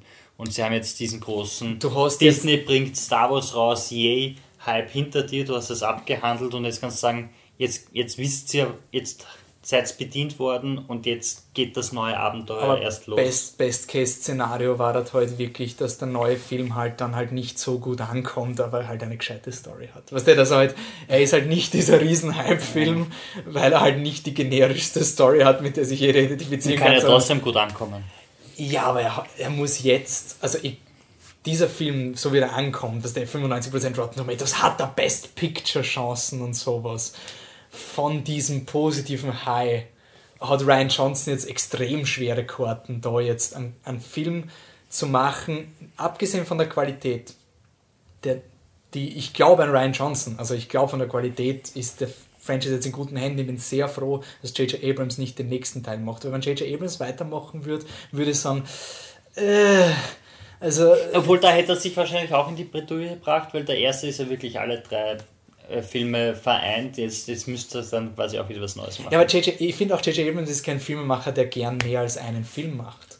Also er ist halt dieser, er macht dann was und dann ist er mal weg. So bei Lost, er macht eine Folge, die Pilotfolge und dann ist er zwar immer damit assoziiert, solange es positiv ist, aber wenn es dann schlecht ist, dann es Damon Lindelof. Nein, ich, ich glaube, ich glaub, er, ist, er ist viel hinter den Szenen aktiv. Auch bei Lost war er, glaube ich, lange Zeit hinter den Szenen aktiv, aber halt nicht so als. Ja, als Produzent für Storytelling, aber ich glaube halt, dass der J.J. Abrams, er, er ich finde, er ist ein Regisseur, der extrem gut versteht, wie Film wirkt und funktioniert, aber ich finde, er bringt vom Storytelling her nichts Originelles. Nein, da, also, da, da bräuchte er bessere Leute, Du- die, ihn- die ihn bedienen. und ich finde es halt auch, keine Ahnung, ich glaube, der Ryan Johnson schreibt aber auch das Drehbuch von Episode 8, oder? Ich glaube schon, ja. Also er ist zumindest, und der Lawrence Kasdan wird wahrscheinlich Co-Autor Weil sein. jetzt ist, jetzt ist Und- natürlich schon die, die Marketingmaschine angelaufen und J.J. Abrams hat schon im Interview gesagt, oh, jetzt wo er es gelesen hat, würde er es urgern das selber drehen. und Drehbuch so. und super. Das und die, aber, aber ich glaube schon, dass, dass der Ryan Johnson das schreibt. Also ich hoffe, also bei, bei mir ist wirklich die Hoffnung extrem auf Ryan Johnson und Kylo Ren. Also Kylo Ren ist halt der, der am meisten Potenzial hat. Da kann man noch, der kann wirklich weiterhin interessant sein. Ähm, Vor allem, wenn, wenn Kylo Ren jetzt wirklich ausgebildet wird und zum Jedi oder zum, zum, zum Dark Lord wird, dann, dann wirkt das auch wieder dies, dem Overpowern von der Rey entgegen irgendwie. außer sie ist so zenhaft und. Also, ja genau, ich will im nächsten Film, dass die Ray ein bisschen ein paar Fehler macht. Und keine Fehler, die sofort reversibel sind, wie ich renne in den Wald, aber ich kann mich dann eh, also so richtig ein Fuck-up macht. Mal so irgendwas, dass wir die Charakter ein bisschen Ecken haben. Ähm, Es wär, es ich will nicht, dass sie was das von Luke Luke Skywalker. in so wie Luke in. fünf? Oh, scheiße. Shit. Oh, scheiße, sie verliert die Hand in Episode 8. Ah, nein, ich hoffe, ich hoffe, dass sie vielleicht ein bisschen cocky wird einfach.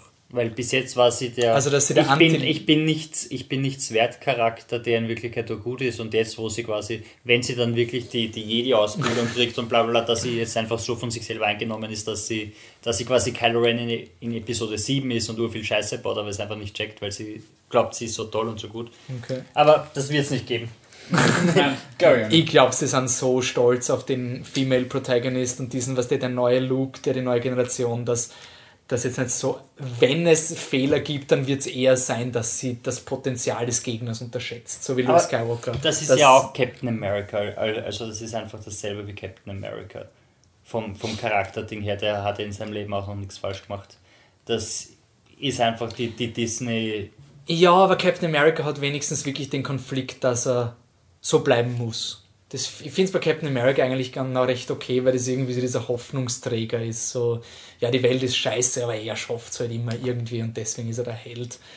Das finde ich okay. Ich fände es bei der Ray eigentlich auch okay. Ja. Also, Star Wars ist was Positives. Ich brauche jetzt nicht, ich brauche jetzt nicht das Ultra Dark und Gritty und Nein, so. aber halt Batman vs. nicht Superman. so ganz abgerundete Charaktere. Ja. Ähm, was Finn macht, wissen wir nicht. Ich bin neugierig, ob wir jetzt. Es haben schon alle vom First Order überlebt, oder?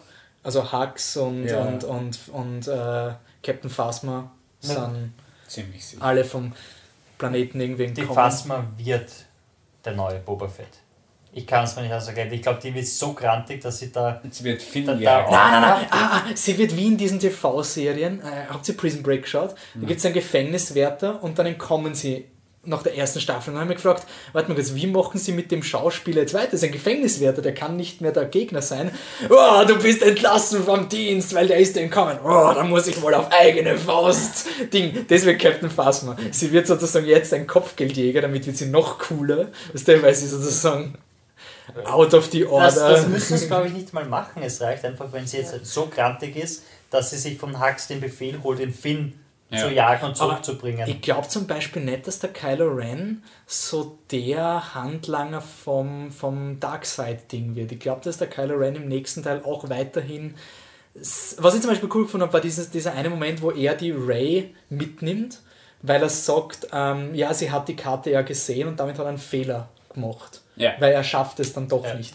Und ich hoffe, dass der Kylo Ren weiterhin solche Fuck-Ups machen wird, wo er nicht nur das Instrument vom Snoke ist, sondern wo er aufgrund seines eigenen Charakters ein bisschen Aber Scheiße die Karte hätte ihnen ja eh nichts gebracht, weil sie hätten in R2D2 eh nicht gehabt. Ah, Nein, sie nein, haben- sie haben die restlichen Pläne, ja. Aus Sie haben die Archiven des. Imperiums. Und das ist zum Beispiel etwas, was ich cool gefunden habe, dass sie es nicht im Film gemacht haben. Und ich mag zum Beispiel, wenn es bei einem Film, wenn du mal was siehst, und dann kommst du drauf, sie haben sich was überlegt dahinter, aber sie haben sich gedacht, na, das wäre im Film einfach überladen und unnötig. Es gibt eine Erklärung, warum der R2D2 die Karten hat, nämlich in Episode 4 lädt er sich ja in den imperialen Computer vom Todesstern rein und da Okay. lädt er sich sozusagen alle Karten runter vom Imperium. Das ist das gleiche Archiv, auf das sich der Kylo Ren bezieht Oh. und deswegen funktionieren beide Archive mit der Karte. Okay. Hätte ich im Film nicht braucht, wäre unnötig und klankig gewesen, aber wenigstens Ich dachte, sie Luke hat gesagt. hier gehe ich hin und, und hält die Hand drauf und das war's. das Einzige, was halt auch sehr convenient Storytelling ist, ist, dass der R2D2, also der R2D2 wacht ja dann ganz am Ende erst auf und da mir schon gedacht, oh je, ist der R2D2-Programm, weil ich mir gedacht, ja, es ist ich mir gedacht, es ist das Lichtschwert. Dann habe ich mir gedacht, na, das geht nicht, weil der Finn hat ja schon das Lichtschwert in der Rebellenbasis und er wacht nicht auf. Aber was ist, wenn er auf die DNA von der Ray und auf die Midichlorians, weißt du, das kann man ja wissenschaftlich überprüfen. Ja, er, er sieht die Midichlorians und deswegen wacht er auf. Offizielle Erklärung von J.J. Abrams, der BB-8 tupft den R2D2 an und sagt ihm, hey, ich habe die Karte und das aktiviert ihn, aber es dauert länger. Das ist wirklich die Word of God, J.J. Abrams Erklärung. Es dauert halt ein bisschen länger. Es dauert halt genau so lang, dass der Film gerade endet und sie alle sitzen und dann macht der R2D2 gerade Schon mal einen alten Laptop hochgefahren. Das. Also, das ist halt wirklich die convenient. Das ist halt das, was J.J. Abrams ausmacht. Seine Filme funktionieren so, wie er will. Und die Logik ist ihm nicht wichtig. Okay, gut, Er wir ist- sind jetzt schon so down the rabbit hole. Ja, aber das erwartet man sich bei einem Star Wars Spoiler Podcast, oder? Bin mir nicht sicher. Na gut, dann hören wir auf. Patrick, dein Job. Oh Gott, ja, wenn ihr uns.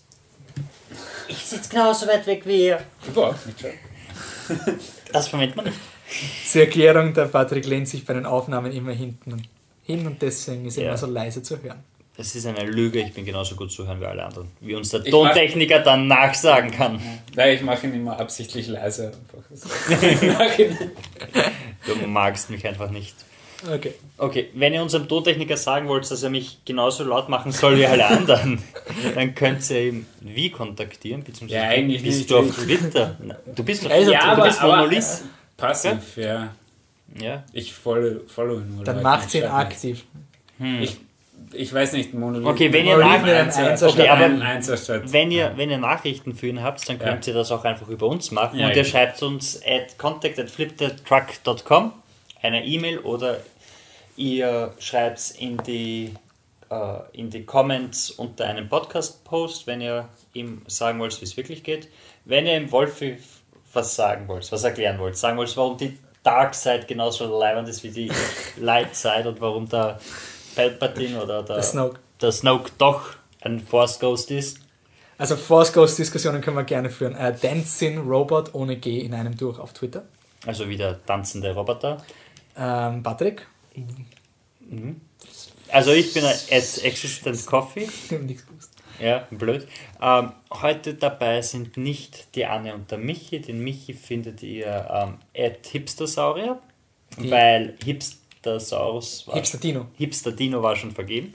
Ähm, und die Anne findet ihr at Vi- Viennese Cat, wie die Wiener Katze. Auf Englisch. Ja. Sonst, wir sind auf Facebook. Facebook.com slash flipthetruck. Wir sind auf flipthetruck.com. Wir sind auf Twitter mit Flip Underline the Underline Truck.